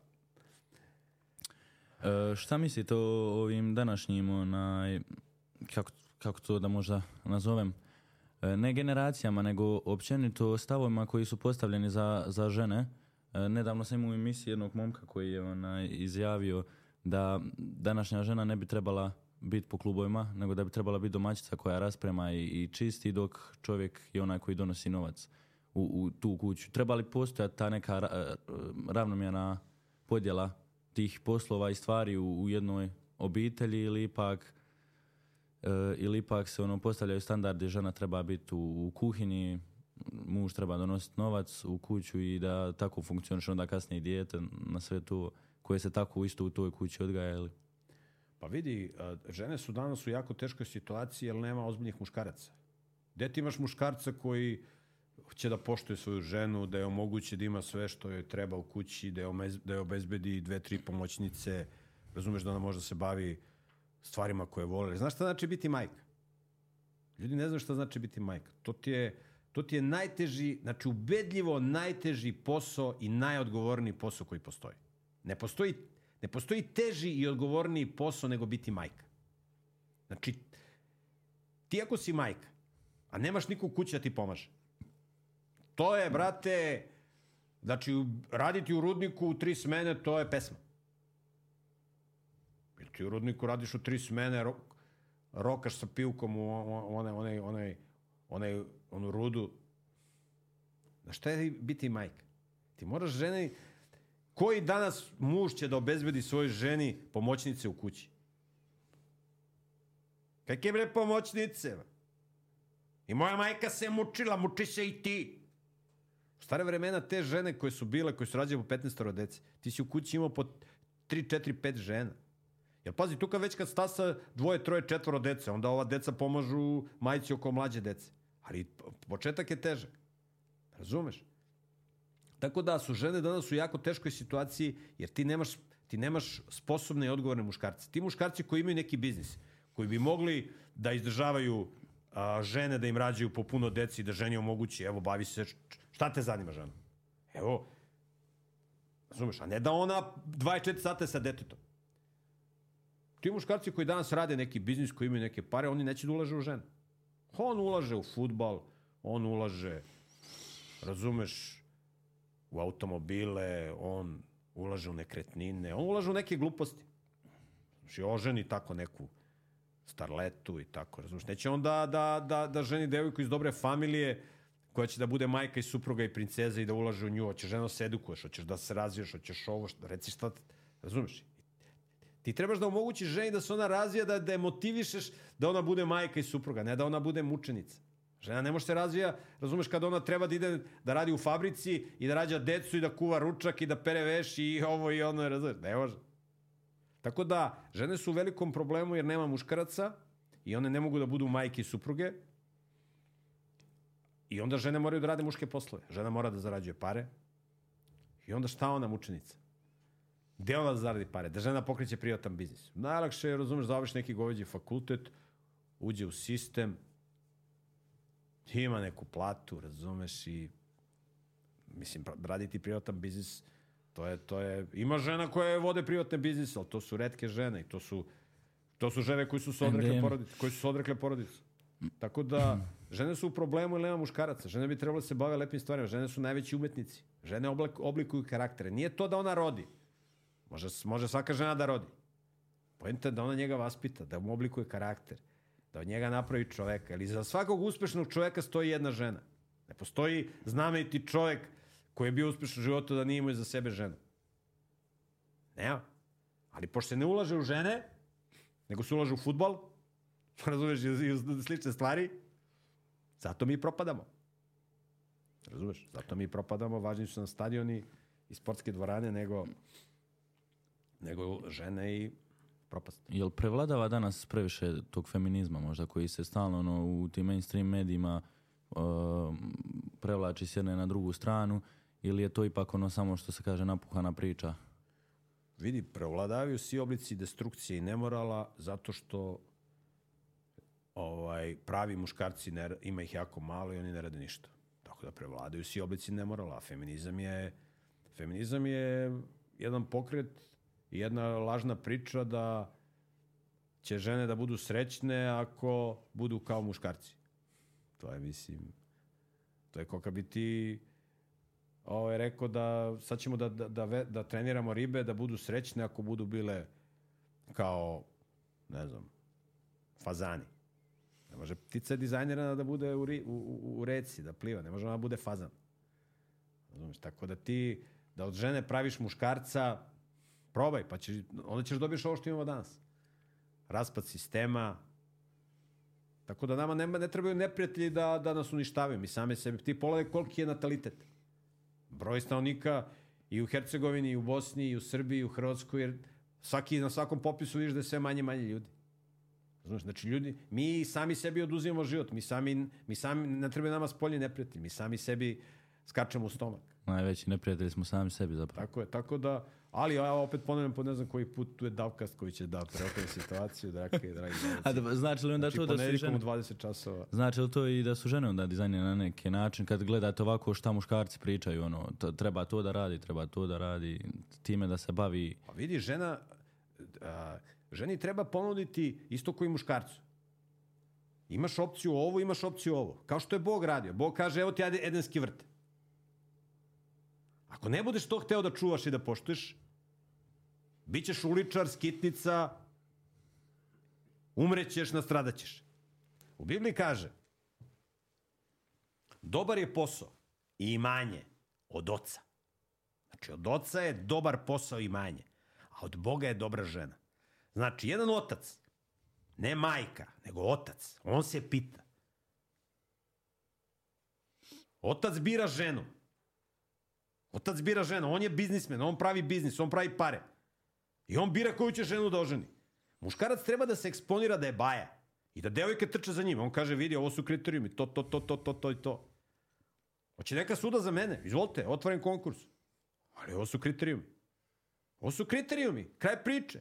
Da vidimo koja će da, da, da, da, da preskoči tu lestvicu. I on bira. Brate, ona neće da... Ona funkcioniše jedno vreme, posle neće da poštuje muža, paljba, dovede drugu ženu. To može gazda, baja. Paljba, dovede drugu ženu. Znaš kako je govorio otac? Ali u određenom kontekstu. Otac je govorio, budala se ženi jednom, a pametna više puta. Znači, žena neće slušati dovede drugu ženu. Kraj priče, bate. Nećeš da poštuješ Viteza, Vojvodu, Hercegovca, koji ti je sve omogućio. Hoćeš da se ponašaš ko Adam i Eva. Sikter. Sikter iz Edenskog vrta. Znači, ti stvoriš ambijent za svoju decu, za svoju, za svoju buduću ženu. Da im tu bude lepo. I, mo, I kažeš mu, vidi kako ovde, evo, radimo biznis, radimo ovo, radimo ovo, imaš ovo, imaš ovo. Im... Ako hoćeš da ideš, batu, da studiraš goveđe škole, onda ćeš da radiš u firmi za 500-600 evra. Za 1000 evra. Ćeš da ideš da radiš, a gledaj ovde. Tamo ćeš da živiš u betonskom kavezu. A vidi ovde da živiš, bato. Vidi ovo, vidi ovo, vidi ovo. Jednom mu pričaš. Jednom mu pričaš, pričaš, učiš čerku. Će budeš princeza. Treba se udaš za nekog znamenitog čoveka. Da se baviš lepim stvarima, da se baviš poslom kojim ti voliš, a ne da se ti baviš da ti juriš pare. Da se baviš ženskim poslima koji će te... Voliš arhitekturu, bavi se arhitekturu, bavi se čime hoćeš, razvijaj se u svakom pogledu. Ali ne možeš ti da se razvijaš ako nisi majka. Razumeš? Biti roditelj, to je nešto najuzvišenije što čoveku može se desiti. Biti roditelj, ali u pravom smislu reči, kad si dobro A oživio. šta znači pravi roditelj danas u ovome svijetu? Pravi roditelj je onaj, pravi roditelj otac je onaj koji brine o svojoj ženi, da žena ne mora da radi nigde u firmi, omogućava se da ona može da se posti deci i ima pomoćnice i vaspitava svoju decu moralu prema svetom pismu i uči ih da rade biznis. A majka, prava, prava majka, uči svoju ćerku i svoje sinove da žive po svetom pismu, da se osposobljavaju za brak, za porodicu, da je to najveća sreća biti Ja sam živeo, razumeš, skoro 30 godina u nekom mraku, jer sam učen naopako, škola, škola, sport, razumeš, blejanje. Ja sam u tome svemu bio najbolji. Sam bio nezdovoljan. Ja kad sam dobio svoje dete, meni su se oči otvorili. Šta znači, znaš šta znači imati svoje dete? To je nešto najlepše, neuzvišenije. Ali kad se dobro oženiš, ako se loše oženiš, žena ti oduzme dete. Svašta može se desi. Znači, imati svoje dete u, u, u, u skladnoj bračnoj zajednici, to je nešto najuzvišenije što čoveka, to ne, ne, ne, to ne može sa ničim da se uporedi. Ali to ljudima niko ne priča. Ljudi mi misle lova, keš, blejanje, putovanje po svetu. Gde da puteš po svetu? Šta da vidiš? Gde da vidiš? Gde, šta da odeš ti da vidiš? Ti nemaš gde da, gde da odeš da nešto vidiš. Šta da vidiš? Što ima veze sa duhovnošću, sa moralnošću. Gde, evo, sad mene da pita, gde da odeš? Možda odeš u Izrael da vidiš te istorijske lokalitete. Možeš da odeš u, u, u, u, Rusiju da vidiš tu gde je čuveni Hercegovac Savo Ladislavić Raguzinski, razumeš, vodio državu i pomagao Petru da vidiš San Petersburg. Ali zašto vidiš San Petersburg? Da vidiš zbog Save Vladislavića Raguz, Raguzinskog. Zbog duhovnih stvari da vidiš. Da ja idem da gledam bečke zgradurine i razumeš šta je bleja, delo ruku čovečih. Lako, lako je napraviti dvorce iz gradurine. Aj napravi dobrog čoveka. Aj napravi dobrog čoveka. To je veština, napraviti dobrog čoveka. A da bi ti napravio dobrog čoveka, ti moraš da imaš dobru ženu. A da bi, da bi, da bi, da bi napravio dobru ženu, da bi ti omogućio da tvoja žena može da, da, da, da ovaj, napravi dobrog čoveka. Ti moraš da, da je omogućiš. A ti nećeš, ti nećeš svojoj ženi to da omogućiš. A ćeš zato treneru svog futbolskog kluba sve da omogućiš. I službeni auto, i vozača, i dobru platu, i stan, i ovo, i ovo. Znači, treneru i futbalerima ćeš sve da omogućiš. A svojoj ženi nećeš da omogućiš. Niti to tvoju ženu interesuje, jer ti nisi tražio ženu koju to interesuje. Razumeš? Tako da, to je poređen sistem vrednosti. Ljudi koji imaju pare, oni ulažu u sportske klubove. Razumeš? Mislite li da možda danas muškarci zaboravljaju važnost žena u njihovom životu? Ma ljudi, stari muškarci uopšte ne znaju o porodici, o braku, ne znaju ništa. Nemaju, jer ih niko tome ne uči. Nemaju pojma. Sarni, ni sarni čovjek, ni sarna žena ne znaju uopšte o, o, o životu i o, o, o svrsi života, zato što ne čitaju sveto pismo. Prva zapovest koju je Bog dao u Bibliji jeste rađajte se i množite se. Ali da bi ti bio osposobljen da, da, za, za porodicu, za brak, trebaš, ti trebaš da, da, da, da, ti da bi ušao u zajednicu bračnu i da bi stvarao porodicu, ti moraš za to da se osposobiš. U stara vremena nisi mogao se ženiš, hoću ja se ženim. Polako, bato, ne možeš se da ženiš ti. U stara vremena se ti ženiš, to je kao danas da hoćeš da digneš kredit.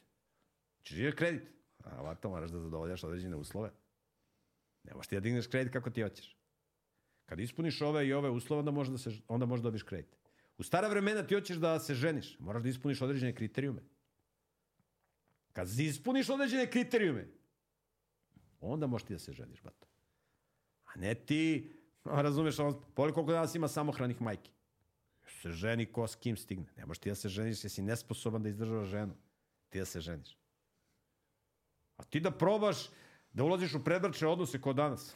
Pukla biti crna pogibija, bato. Pukla biti, ali umereno može, kaže ovaj stari svet. E, u zadnje vrijeme onaj, se baš proga, propagira ono, na internetu taj privatni biznis i online biznis da se nešto pravi, da ljudi krenu sa svojim tim stvarima, da, da se odmaknu od tog sistema, kako ga zovu Matrix, Um, ali onda imamo tu skupinu ljudi koja ono jednostavno, baš i čitam kod sebe u podcastu po komentarima, jednostavno uh, govori da je uh, ne možemo svi biti ljudi u privatnom biznisu, da ne možemo biti svi ljudi koji neće završiti fakultet i da kao mora postojati ta podjela u društvu i ne znam sutra doktora koji je završio te doktorate i, i onoga koji je odlučio napustiti fakultet i napraviti neki svoj biznis i nešto svoje započeti. Pa kakva su vam mišljenja po tom pitanju? Je li, je li privatan biznis za svakoga i gdje, gdje je počet? Pa vidi, to je pitanje da li je privatan biznis za svako, to je kao da pitaš da li je zdrava hrana za svakoga. Da, zdrava hrana je za svakoga. Privatan biznis je za svakoga. Do pre 100 godina svi su se bavili privatnim biznisom. Jer su živjeli na selu. Do pre 100, 150, 200 godina. Svi su bili u privatnom biznisu jer su živjeli na selu. Eto ti potvrda da može se... I tad je država bila najjača. Tad su ljudi bili najbolji. Oni koji neće da se bave prijatnim biznisom, koji hoće da... Neće ona da bude majka, okej. Okay. Bićeš pomoćnica u kući. Bićeš pomoćnica u kući. Nećeš da imaš prijatan biznis. Važi, bato, evo ti radi u, radi u fabrici kao zaposlen. Nema problema. Znači, ipak, ipak se odluči za tu stranu. Ali pazi, moderni demokratski sistem postiče ljude da ne pokreću privatan biznis. Nego ih postiče da da se privatan biznis ugasi, mogu da rade privatan biznis samo oni koji su u sekti ili u nekom tajnom društvu, ili u nekoj stranci, a oni koji hoće da budu slobodni da sačuvaju svoj identitet i integritet, oni to nema. Znači, na svake načine te gledaju da te ospore da, da ti radiš prijatan biznis. To ti je demokratski satanistički sistem da ljudi prave robove. Znaš, tako da imperativ svakog čoveka je da bude slobodan. Slobodan može da bude čovjek samo ko ima privatan biznis. Najbolji privatan biznis je proizvodnja hrane. Živiš u prirodi, proizvodiš hranu, jer proizvodnja hrane i lečenje ljudi, to su dva biznisa koje nikad ne mogu da propadnu. A lečiš, a lečiš ljude kao što su radili stari lekari. Razumeš? Biljna medicina, lekovita me- medicina. To, to jedino može da, da pomogne ljudima. Viš, na primjer, Petar II. Petrović Njegoš. On je angažovao jednog Hercegovca da, da ga Mićo, Mićo Glušac. Mićo Glušac ga lečio. Kad su ga ovi upropastili, ovi, razumeš, bečki lekari, on pozvao Miću Glušca i on ga, on ga, on ga digu iz mrtvih. Lek, ljekar, biljni ljekar, tako su ga zvali, biljni ljekar. Koja su lekoviti biljkama digo iz mrtvih. Znaš, tako da treba se baviti ovo programiranje i sao to može da se radi, ali najbolje kad radiš neki posao koji je vezan za, za prirodu, za zdravlje i onda povezuješ prirodno i korisno. Živiš u prirodi i radiš prirodan posao.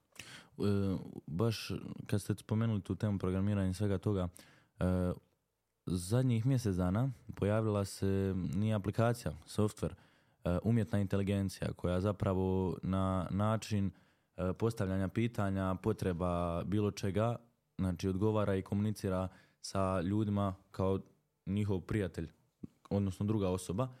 I vodi se polemika ta na internetu da li će za par godina ljudi ostati bez poslova poput e, znači marketinga, copywritinga i svega toga jer strah je ljudi da će ih zapravo umjetna inteligencija zamijeniti. Ne može, ne može, nema, nema to, nema šanse nikada. Ljudi pokušavaju da, da simuliraju neke procese iz prirode koje je Bog dizajnirao i neke sposobnosti inteligentnih bića koje je Bog. Naprimjer, kad su pravili helikoptere, oni su analizirali vilinu konjica. Ovaj, analizirali su komarca, analizirali su životinje iz prirode i skidaju fazone, razumeš? Ali to veštačka, evo sad je skoro ovaj Elon Musk tamo prikazao nekog robota. Pa onaj Nik Vujčić što nema ruke i noge, on će, on će da uradi milijardu puta više stvari nego taj robot što ima i ruke i noge i glav, razumeš? Tako da to su, to su priče da to su, to su prazne priče, od toga nema ništa. Ovaj, najveći resurs u ovom svetu su ljudi. I u taj resurs treba ulagati. Ti kad imaš jednog karakternog i, i pametnog čoveka, preko njega možeš da uradiš više nego... Meni su pričali ljudi koji su vojni stručnjaci. Kaže, Miroljube, danas tamo neki klinac u Americi što ima naočare kao piksle, razumeš, on drži u ruci joystick i on navodi, on iz Amerike može da navodi bespilotnu letelicu da tebe bombarduje. Te gađa u oko. Razumeš? Ti kad imaš jednog pametnog i sposobnog čoveka, ti preko njega možeš čudo da radiš. Zato treba ulagati u ljude, a ne u robove, nego ljude sposobne. Ljude koji će od jedne države da naprave imperiju, kao što je to uradio Hercegovac Sava Vladislavić Ragozinski. Razumeš? Znači, u ljude treba ulagati. I otac Save Vladislavića je ulagao u svog sina. Da bude, da, imaš, da ima znanje, jer znanje je moć.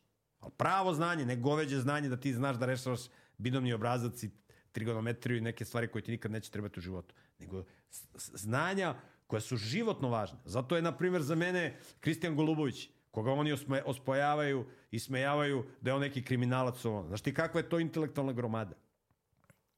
On bi mogao da drži predavanje svim profesorima na Berovskom univerzitetu. Da im drži predavanje. Razumeš? On je doktor životnih nauka. Kristijan Golubović. Mislim, jel to je čovek koji se borio na način za koji on u tom trenutku mislio da je najbolje za neku pravdu. On, razumeš, on je pravdoljubiv čovjek iz čuvenog uh, plemena Vasojević. I, on je, i on, on je doktorirao životnu školu. Ali eto, njega niko nije, on se sam usmeravao, borio se koliko nije hteo da bude u sistemu, pa su ga hapsili optuživali za razne stvari koje nikad nije radio i tako dalje. Ti ljudi, takvi ljudi, razumeš, a takvih ljudi ima, ima jako puno. To su ljudi koji su, ko, od kojih ti možeš nešto da naučiš. Pametan čovjek može od, od, od Kristijan Golubovića nauči jako puno. I od ljudi koji su, koji su odrastali učeći, od, od, od, učeći životnu školu. Znaš ti kako je školu prošao Vukojica Sandić? Znaš ti njegov otac Trimus Sandić, kakva je to britka sablja bio? Nikad Vukojica ne bi... Vukojica, Vukojica nije ni, ni, ni, ni 5% svoga oca. Razumeš? Ja nisam upoznao roditelja Aleksandra Avramova, ali to su sigurno neki, neki mislim, pitaću ga negde kad budem bio u mogućnosti da, da, da me upoznam sa, sa, sa njegovim roditeljima, da upoznam te roditelje. Da vidim kakvi su to, kakve su to intelektualne gromade, to, ti ljudi sigurno nisu završili nikakve škole, te fakultete i ovo. Da ti napraviš takvog čovjeka kao što je Aleksandar Avramov, kao što je Milomir Miljanić, kao što je Sava Dislević Raguzinski. Sumeš? To su, to su pravi, to su roditelji. Razumeš? I zato oni kad pričaju o Novaku Đokoviću, kakav Novak Đoković? Srđan Đoković je, je, je, je šampion. Da vidimo da li će Novakov sin da bude najbolji na svetu u, nekoj, u nekom poslu kojim se bude bavio. Ajde da vidimo. Ajde da vidimo. Hoće ako ga Srđan bude ovaj, drilovao i, i trenirao. A Novak da će uspeti to, vidjet ćemo, ne znam. Znači, i onda ti kad imaš, ti kad imaš ljude kao što je Srđan Đoković, kao što imaš te Trimu Sandić i tako te neke, neke, neke jake igrače. Od takih ljudi treba učiti. Od ljudi koji su stvarali šampione. Od ljudi koji su stvarali šampione. Angelo Dandi nikada nije bio svetski prvak u profesionalnom boksu, ali on je šestoricu svetskih prvaka stvorio. Angelo Dandi. Od takih ljudi da učiš. Evo ti da prije Željko Obradović, kad pričamo o sportu. Željko Obradović ti je bio Po meni, ja sam tad, igrao, ja sam tad pratio košarku i igrao i ovo. On ti je bio, on i Aca Petrović iz Cibone. To su bila dva najbolja košarkaša u, u, u, u bivšoj Jugoslaviji. U to, u to vreme. Ali Aca Petrović, on je bio u senci Dražna Petrovića. Ali bez Ace Petrovića Cibona nikad ne bi bila evropski šampion. Jer on je bio motor, on je bio generator. Željko Obradović ti je bio, on je igrao u, u borcu iz Čačka i došao da igra u Partizan. On je bio najbolji bek u bivšoj Jugoslaviji.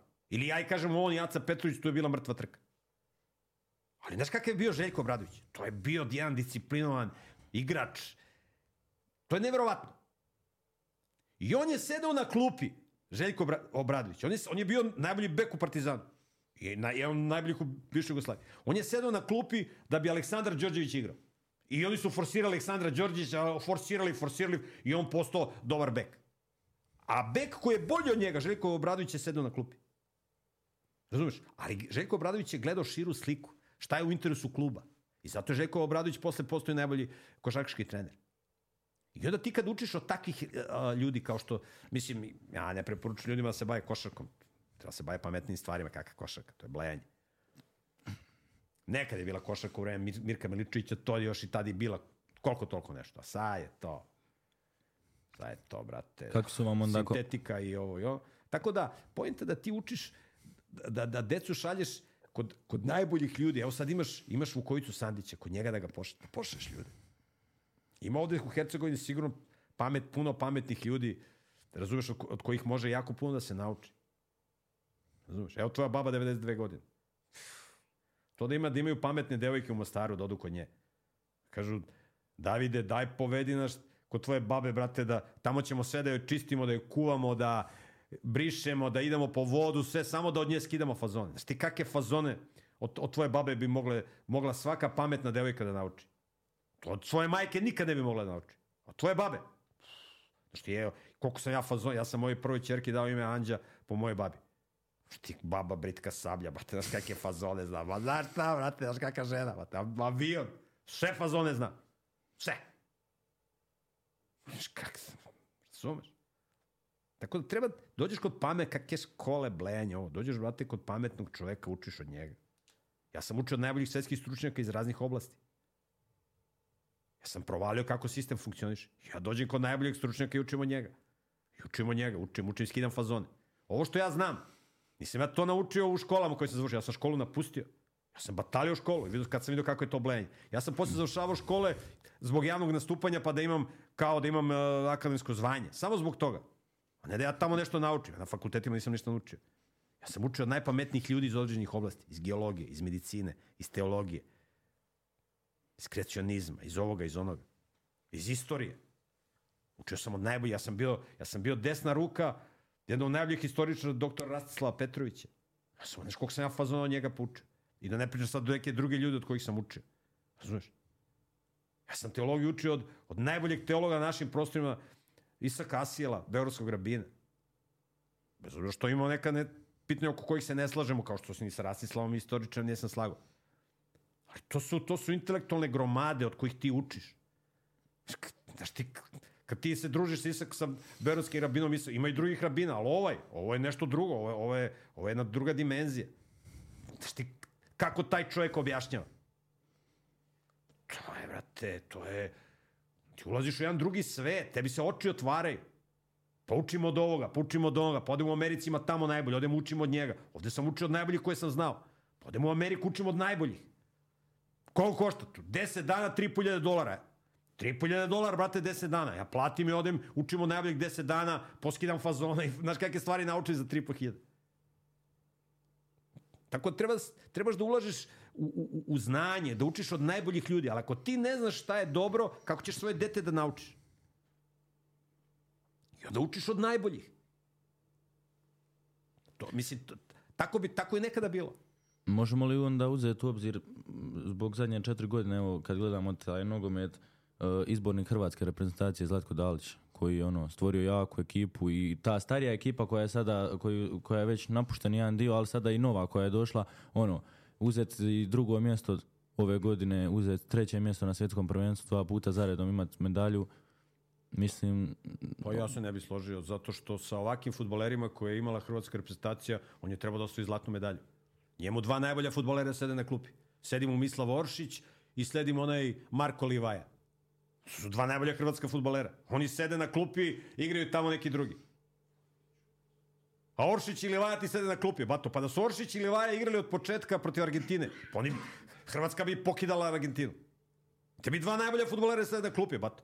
Pa tog Dalića treba da smene. Ali ti ako njega smeniš, koga ćeš da staviš? Jer menadžeri određuju ko će da igra. Ne samo u hrvatskoj reprezentaciji, u svim reprezentacijama. Menadžeri se pitaju. Oni okreću lovu. Oni određuju ko će bude selektor. Pa poli kako su smenili Slavoljuba Muslida. Zato ja ne pratim sport između ostalog i zbog toga. U stara vremena isto bilo nameštanje, ali nije bilo kao danas. Danas šta se radi? Bato. Slavoljub Muslin uvede Srbiju na svetsko prvenstvo, kaže neće meni menadžeri da, da, da sastavljaju reprezentaciju. Oni ga smede drugi dan. Šta bre tebi neće? Pali, bato. A onda kako je... Da li treba, ali, ali šta, ti sad smeniš, da li će kod... Jer, šta, šta će da dođe neki selektor koji će da, koji možda pravi reprezentaciju kako on hoće? Pa ne može nijedan se, razumeš? Zato što ti je, futbol ti je biznis, bato, ima da igraju oni, šta kažu menadžeri. Kaj priče? Tebi sede dva najbolja futbolera na klupi, bato. Nema se zafrkamo, vrati. I onda ja volim da kažem, moja baba bi sa ovakvim futbalerima hrvatskim osvojila svetsko prvenstvo. Moja baba. Razumeš? Aj, ti osvajaš bronzanu medalju i to je kao uspeh. Kakav bre uspeh? Se, se, se zafrkavaš, brate. Jeste, Mislav je stvarno i, i Livaja također, ono, baš e, neiskorišteni talent na Ja koji ne pratim futbol, bato, pa vidim ko su najbolji igrači. Ja koji ne pratim futbol, mislim, ja pratim vesti. Ja ne gledam, ja nijednu utakmicu ne gledam, ali ja, na primjer, pratim tu kad igraju ovo, ono, na primjer, igra Dinamo Hajduk, ja ne, ne, ja gledam utakmicu, ali na primjer vidim rezultat taj i taj i budu golovi, nešto skraćeno u, u dva minuta svi golovi. Ja vidim tu ko igra šta kako. Ja pogledam te neke, ne gledam sad ja igra Cibalija, Hajduk i sad ću ja gledam, razumeš, to me ne interesuje. Ali kad igraju Dinamo i Hajduk, hoću da pogledam golove ako je bilo, razumeš, da vidim šta je bilo, ono, da vidim čisto da budem malo upućen. Ja dovoljno tu malo, jer sam nekad igrao ja futbol, nekad sam igrao košarku, ja kad tu malo vidim, razumeš? A šta mislite o Jošku Guardiolu? On je kao ovo je svjetsko prvenstvo pokido s obzirom da ima 20 godina. Ne znam, jeste upratili slučajno? Pa dobro, on je, on je, on je igrač ono... Znaš šta, a, ja volim, ja volim, mislim, ja ne pratim futbal. Ali dok sam igrao futbal, I dok sam to pratio, ja sam volao napadački futbol kao što igraju Englezi. Razumiješ, napadački futbol 90 minuta, bato. A ne ti povedeš 1-0 i odmah igraš bunker. On igra, on igra napadački futbol 90 minuta. Ja to volim. Taj Guardiola, on mislim da igra sredinu terena ili odbranu, nešto tako. Razumeš, ja volim napadački futbol, zato, se, zato ja volim, razumeš, Oršića, Livaju i tako, razumeš, bio je onaj uh, Komnen Andrić, on je bio golgeter vrhunski, samo se nešto povređivo i ovo ono. Ja volim napadački futbol. Mislim, napadački sve i napadačku nauku i napadačku teologiju i napadačku porodicu, razumeš, da mi budemo, bato, da mi budemo u ofanzivi, da mi otvaramo naše hercegovačke škole, razumeš? Da mi budemo, razumeš, napad je najbolja odbrana. Ali ne da ja vičem juriš, da drugi juriše. Nego on za mnom, ja prvi, pa polačim sve za sobom, razumeš? E to je, ja volim takav pristup, pa ovo, odbrana i ovo, ima tu igrača, ali ti kad igraš jak napad, ne, da se tebi da se tebi klub zastiva i reprezentacija zastiva na odbrani. Treba da se igra odbrana, naravno. Možeš da imaš napad, igraš napadački futbol, bato 90 minuta. Da, mi nismo imali špica koji će opaliti po golu. A imali su, ima, imale hrvatska špice, ali su sedeli na klupi. Sam mislao, Orcić, brate, vi Razumeš? Jeste on je osoba koja stvarno ono, dođe i opuca, neće gledati. Jer naš Ne bre, pa i on ili Vaja, bate, oni, oni, iz, oni iz ničega naprave šansu i razumeš. Nisu ni ovi drugi loši. Ali ova dvojica su ubedljivo najbolji, bato. Ti ih ne puštaš da igraju, pustiš ih zadnja pet minuta da igraju. Nema se zafrkamo. Ali, ali to je, ali to je, to je politika, sve je politika. Sve, sve, sve, sve nešto drugo, neki drugi faktori, znaš, ne mogu da igraju najbolji. Znaš, ti koliko još ti imaš tu nekih klinaca po Hrvatskoj koji, koji igraju futbal, ali ne mogu da se, da se, da se promovišu zato što nema ko da ih gura. Pa evo Mirko Miličić. Onda ima on da je, da je u to vreme bio Miško Raždatović. Znaš ti ko je Miško, znaš ko je Mirko Miličić, bato? Pa Kakav Šekil O'Neal, ba tad je Šekil. Pa ja mislim da Mirko bi ga... Ovaj ne bi smeo da igra utakmicu kad igra Mirko. Znači ne bi, ne bi smeo da na šta bi, ovaj, šta bi mu ovaj uradio, brate. Nije imao ko da ga gura Mirka Miličić. Najbolji centar svih vremena, bato. Kakav Šekil O'Neal i tamo neki Leli Brdi, o, peta liga, razumeš? A kako vam je mišljenje po pitanju ipak Srbije koja evo plasirala se nešto pratim, dobila. ma ne Niste to je Pixija koji je eto poveo tu reprezentaciju. Pix je, Pix je, Pix je jak igrač, ali opet je pitanje koliko on sastavlja reprezentaciju. To je veliko pitanje. Dobio je puno hejta zato što jednu utakmicu ono, faktički nije bio trener, eto tako su ga iskomentirali. Ne, on je bio trener, pazi, on je, on je, on je, on je pobedio Portugaliju u gostima i on je pokazao da je što se, znači, u situaciji gde menadžeri sastavljaju reprezentaciju, on je pobedio Portugaliju u gostima. To, on je, se, on je, on je sebe upisao zlatnim slojima za sva vremena kao trener, što se toga tiče. A ne možeš ti da, ne možeš ti da vodiš reprezentaciju. Drugo, on tamo u Japanu. On dođe tamo u Japan, njemu je lako da bude trener u Japanu. Tamo u Japanu nema, ne, se menadžeri ne pitaju kao u Srbiji. U Srbiji, brate. On, on je tamo gazda u Japanu, možda ima odrešene ruke, on je tamo i menadžer, i trener, i futbaler. Možda se skine u sredu utakmice, da se skine i uđe na teren, razumeš, Pixi. A ne možeš ti u Srbiji da budeš, razumeš, on je bio predsjednik, on je bio predsjednik futbolskog kluba Crvena zvezda. I dao otkaz i dao ostavku i pobegao, brate. Ne, bre, on, što je, kakav ti ono osinjak, bato. Šta se ovde radi, kako šta ovde ra- rade menadžeri, razumeš? Mislim, ne samo kod nas, nego uopšte u evropskom futbolu i, i u svetskom futbolu. A u Japanu, tamo i ovo. Iako će i tamo da zaživi uskoro i tamo će menadžeri, ali menadžeri se pitaju, tako da, tako da ja to, ja kad sam igrao košarku, pazi, to je tamo bilo u vreme Dražana Petrovića, tad je bio, to je bila, to je bila 83. godina, 83. godine a, mi smo igrali finale juniorske lige te bivše Jugoslavije, kao prvaci Vojvodine. Znaš kako se tada nameštalo? Šta se tu radilo i kako su tad bile, bile, bile muljačine? 83. u Košarci. Ja sam to video. Znači, to je bilo pre, bato, pre koliko godina, pre skoro, to je bilo pre 40 godina. Pre 40 godina, znaš kako se nameštalo kakve su sve bile, a sad šta se radi? Pa mene, mene, mislim, bolje da ne pričam. Bolje da ne pričam. Tako da, ne, ja, to, mene ne zanima. Jer, pazi, znaš kako funkcioniše, kako funkcioniše sport? Sport funkcioniše kao, kao kocka. Tebe, ti kad uđeš u, u, u kockarnicu da igraš poker, onda ovi po- pokeraši te puste da ti dobiješ malo, razumiješ, se navučeš. Pa te onda oderu komačku. Pa te onda opet puste malo da, da, da, da dobiješ neku partiju. Da se ti još navučeš pa da još više uložiš. E tako ti je a, sport. Klub, navijaš za neki klub, to ti sve ono demonsko leglo. I onda ti se ložiš, onda tvoj klub pobedi jednu, drugu, treću i onda izgubi od nekih pacera u zadnjim sekundama, ovo, ti se ono deprimiraš. Pa opet te navlači demon, igri jedna utakmica, druga, pobede, ovo, ono, pa opet bude ono u bunaru te razvale, razumeš, izgubi. Tako da, tako da, takmičarski, mislim, rekreativan sport je okej. Okay. Radiš vežbe sa svojim telom, lagano, šetaš po planini, jašeš konja, ideš da plivaš, to je okej. Okay. Ali ovo takmičarski sportovi, to nije dobro ni za fizičko zdravlje, ni za duhovno zdravlje. To je, plus što je to, kad uđeš u profesionalni sport, to je, to se, to se to je sve politika, menadžeri, lova, keš, nameštanje, oni nameštaju finale Lige šampiona, bato. Sećaš ono, ko je ono igrao Liverpool, Real Madrid, bate, kad je onaj, onaj golman se, dao sebi dva gola, onaj.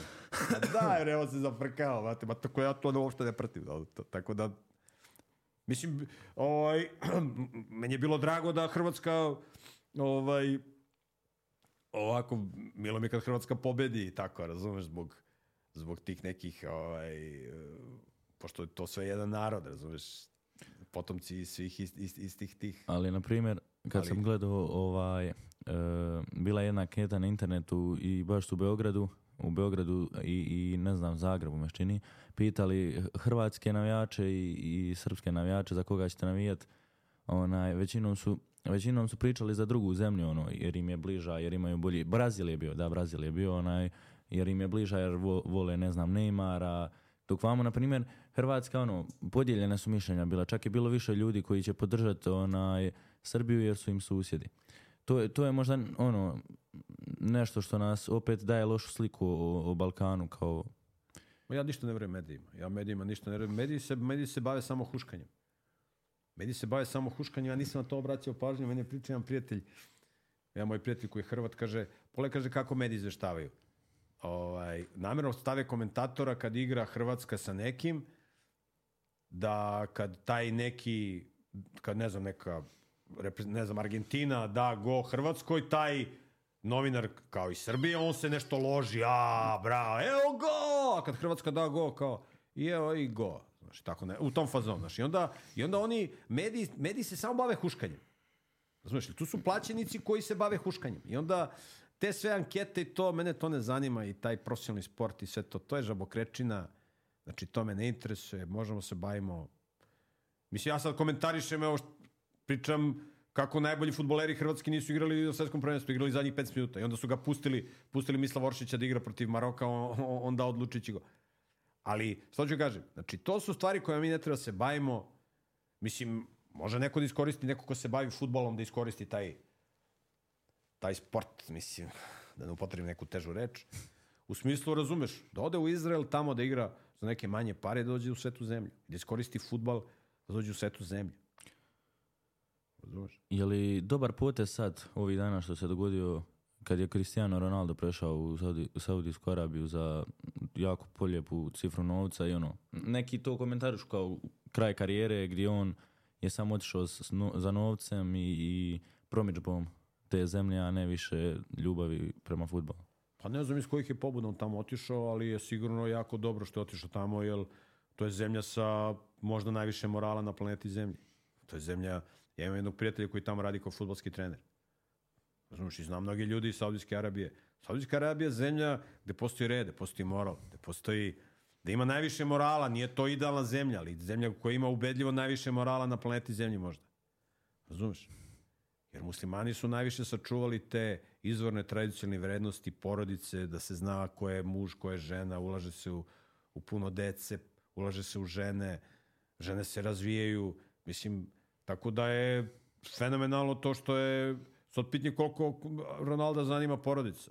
Ali pametan čovjek treba da ide da igra, ako se bavi neki profesionalni sport, da ide tamo gdje je najveći moral. Ja moj prijatelj koji je golman, ovaj, on igra, on je mogo da ode da igra u neke jače lige. On otišao u jednu islamsku zemlju i tamo igra. Razumeš? I tamo on, oni su oduševili, stavili ga za kapitena, razumeš, on tamo najbolji futbaler. Ali on igra to, on voli da igra u islamskoj zemlji zato što tu ima najviše morala. I ja to pozdravljam, ja, ja, ja, ja jako cenim takve ljude koji odu u neku zemlju gde iz moralnih razloga, ne samo pare. Tako da, lepo je to što, to je super što se otpitni koliko njega interesuje porodica i te moralne, možda će da mu se svidi. Pa ostane tamo. Ako je Za... pametan da ostane tamo, bolje mu je tamo nego da se vraća u Portugaliju. Portugalija, Sodom i Gomer. Tamo Saudijska Arabija, Red, Red. disciplina, zna se ko je muško, šta je žensko, nema mi nići na ulici. Razumeš? Zašto su ljudi danas onda izgubili značajne riječi morala? Pa Zato što su odvojili od Boga. Zato što ih njihovi roditelji ne uče pametnim stvarima. Gde se uči Biblija? Gde se uče te moralne stvari? Nigde. Uče se u... Muslimani do toga drže, najviše drže jevreji, koji gde god dođe otvaraju svoje škole i tako čuvaju svoju, svoju decu od asimilacije. Jevreji najviše ulažu u škole. Ubedljivo najviše. I zato su jevreji u svemu najbolji. Kad Hercegovci neće da budu najbolji, onda su jevreji najbolji. Iako su jevreji poreklom imaju te gene, Hercegovački. te, je, te jevreske gene, jer ovde su došli tih deset plemena, došlo je to pleme, do, došlo ovde više tih izraelskih plemena, ali Hercegovci i uopšte ljudi na prostorima bivše Jugoslavije su u najmanje 60% potomci tog izabranog Božeg naroda. I oni su predodređeni da budu svemu najbolji. Hercegovac gde god dođe najbolji, Hercegovac dođe u Beograd je najbolji. Dođe u Zagreb najbolji, gde god dođe najbolji. Ha, ali tamo kad se oženi sa nekom, razumeš, tamo domaćom, legne na rudu, onda ugasio. Da, gubi tu svoje... to Pa svoje gobe, ja se miluje se. Ali on tamo da dođe, da otvori tamo hercegovačku školu, da tamo uči svoju decu, da se oženi. Evo sad sam, sad sam, kad sam bio na guslarskoj večeri u Prijederu, upoznam iz Vrbasa, mislim da iz Vrbaša taj dečko. On je tu iz jednog, on je tu iz Hercegovine, iz jednog mesta kod Trebinja. I neki sticajem okolnosti on došao tamo u Vrbas, ovo, tamo mu se, ne znam, sestra udala ili šta je bilo. I on tamo došao i bila neka kuća povoljna, njegov otac kupi i on se tamo preseli. I došao u Vojvodinu da živi. Posao, ovo, ono, on stalno dolazi u Hercegovinu. Ali bato kad se ženi, on došao u Hercegovinu i tu uzeo našu devojku. Nije teo se ženi tamo sa Lalinkom. I tamo su dobre i one Lalinke nisu loše žene. Ali Hercegovke su ipak Kažu. NBA. Hercegovke. I našao bato iz sela tamo nekog u Hercegovini, našao dobre familije, devojku, razumeš, i oženio i poveo devojku gore u Vojvodinu, bato. E, to se tako radi. Ja sam vidio da Spličanke dođu vamo i provedu određeni period i, i preimenuju se Hercegovke i onda ovaj naši ovi baš izvorni momci Hercegovci onaj, završe sa Spličankama koje su, koje su sebi dali takav naziv.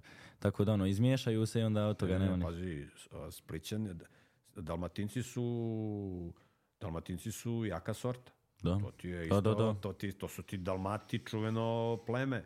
I Ilirsko. Tako da Dalmatinci su isto mnogo jaki igrači. Znači, Dalmatinci, Split je isto... Da, imaju- Split, Mostar su ono nekako... Imaju u Splitu svakakih padavičara, sad je ušla svuda evropska kultura, ali u Splitu ima jakih igrača. Split, Zadar, Šibenik, to su britke sablje. Sad koliko su, se, koliko su propali, ja tamo dugo nisam bio. Bio sam davno. Ja sam bio pre 40 godina u Šibeniku, ali Dalmatinci. Tako da, da se žene Hercegovci sa ovim Dalma, današnjim, iako je i Hercegovina nekad bila Dalmacija. Ali da se žene Hercegovci sa ovim ali bolje neko selo, bato, da nije Split baš, nego neko selo tamo negde, razumeš, da zna ono, da je trenir, da je učila tamo, da je odrasla na selu, da nije završavala ove goveđe Da zna vatru iako, to je jako teško. Da, teško naći takvu neku sa sela. Sve su one sad edukovane. Internet svuda došao. Da, sve, sve ih je sistem preuzeo. Sve ih je sistem preuzeo. Ali možda ima neka... Ali dobro, tu je Albanija, mogu da idu u Albaniju. Pa da, Albanke su isto, to su isto i iličko pleme. To su isto naše gore liste. Znaš kakve su Albanke dobre žene. Iako su jevreke najbolje. Jevreke su najbolje žene. Ima ih, ima ih, ono, rasprostranjuju se vamo isto. Vidim. Tako da, Zanima me, ona, imao sam jedno pitanje u inboxu pred kraj onaj, od, od tako ljudi, e, kako je sistem, taj sistem ljudi u kojem se svi nalazimo, onaj, e, nešto posebno i onda većina ljudi kako izaći iz sistema, kako se oduprijeti sistemu, kako e, ne dopustiti da možda roditelji upravljaju nama, a, a oni su samim time u sistemu. E, šta ljudima danas predstavlja taj kao sistem i, i, i- i koja je najvažnija stvar da bi oni zapravo izašli iz njega? pa sistem ti je kao droga. Sistem te navuče da ti je tu lepo i ti sad uživaš u drogi i propadaš. Tako, to ti je sistem. Znači, moraš se boriš da razvijaš nove navike. Učiš se nešto da radiš, pokrećeš privatan biznis, skranjaš se od nemorala, čitaš sveto pismo. Najgori porok nije heroin i kokain, nego najgori porok su nemoralne žene. Znači, ne, jedan muškarac nema šta da se druži sa ženama. Možda priča sa sestrom, sa majkom, sa tetkom, sa strinom, s babom. Nemaš ti sa devojkama šta da pričaš. Nemaš šta da pričaš. Dobar dan, dobar dan, kraj priče. I gledaš u patos, nemaš ti šta nju da gledaš. Da ona tebi očima namiguje ovo, ono, zove na piće paljba, bre, kakav piće, bre. I radiš pokrećeš biznis, radiš posao, osposobljaš se, budeš ko Herceg Šćepan, bato. Budeš, budeš baja. I onda u sledećem koraku se ženiš. Stvaraš porodicu, a pod određenim kriterijumima. I ta devojka ima da zna da u svakom trenutku može da leti. Ako ne bude poštovala pravila igre. U svakom trenutku paljba. Kraj priče. Ti si gazda, bato. Ti si vojvoda. Ti si herceg. Njoj treba bude čast što se udala za tebe. Mora budeš baja. A ne ti njoj da se udvaraš, da ćemo na piće, da ćemo... Se ti njoj, ima da trči za tobom, bato. Ti si baja. Moraš da budeš, ti moraš da sposobljaš da budeš baja. Duhovno, intelektualno, na sve moguće načine. Kakve žene se družiš sa ženama, družiš se s pametnim ljudima. Učiš da radiš posao, učiš mudrost, nađeš ove stare ljude koji se bave istorijom, koji znaju ovo, koji znaju planinari, sokolari, razumeš, guslari, ovi, oni. S njima se baviš, idi, odiš, ideš tamo da radiš vinograd. Pa, baviš se pametnim stvarima. A ko će da ide na management, studira pravo, bude student prava, dupe glava, pa to paljba, nek ide on tamo. Razumeš? Baš nije treba danas pravnika koliko se ovih razvoda pravi Tako, onaj, na, na, na, na dnevno, ali zato je tu davkast. Tu je davkast da, da preokrene situaciju. Tako, tako spašavamo brakove, pomrle veze sve, i, ba, da, i sve što ja se može da će davkast da spasi čovečanstvo. Da, mi pravimo ovde onaj gener, novu regeneraciju i generaciju. Tako da ja mislim da pitanje dana kada će neka američka jaka medijska kuća da preuzima ove tvoje emisije da ih ovaj, titluje, da ih prevodi na engleski. To bi bila dobra fora. Ja mislim da je to pitanje dana. Ovu emisiju bi trebalo titlovati na... Pa ne to u sve emisije. Sve da, emisije sve. Sad sve ne znam, ali ovu bi trebalo. Ja smatram. Dobro, sad ti kažeš tako, neka ti bude. Ništa. Došli smo do kraja ove epizode. Prva epizoda u Kako, trećoj pa sezoni. Pet minut, pa pet minuta smo pričali. Pa jesmo, ja mislim malo kratko. Sedam Kako minuta. ste vi držali govore prije na prošlim podcastima po tri sata, ja sam dobar, nisam vas puno ugušio, nadam se. Dobro. Onaj, drago mi je iskreno što ste bili današnji gost, što smo se evo napokon nagodili. Evo, Teša nije došao tu, nažalost, onaj, nismo imali tu debatu i priliku, ali biće, biće jedno, mora se dogoditi ovdje i nigdje drugdje. Tako je. E, još jednom, hvala vam na odvojenom vremenu za dolazak na 13 sati, pa ne znam baš koliko ugodne vožnje. Onaj, I da neko nešto nauči novo iz ovog podcasta, nadam se. Hvala da će hoće. Ako da Bog, družit ćemo se opet. Ja želim također zahvaliti našim sponsorima koji su s nama i u trećoj sezoni. Hotel Mepas koji uvijek ugosti naše goste na najbolji mogući način. Pablo Shop za obuću i odjeću, imat ćete linkove u opisu. Barbershop Sis koji je malo prije šišao dok ste vi hodali Mostarom. I e, naš sponsor Red Bull, goveda koja se udaraju i, i, i lete. Do iduće epizode, lajkajte, šerajte, subscribeajte i vidimo se.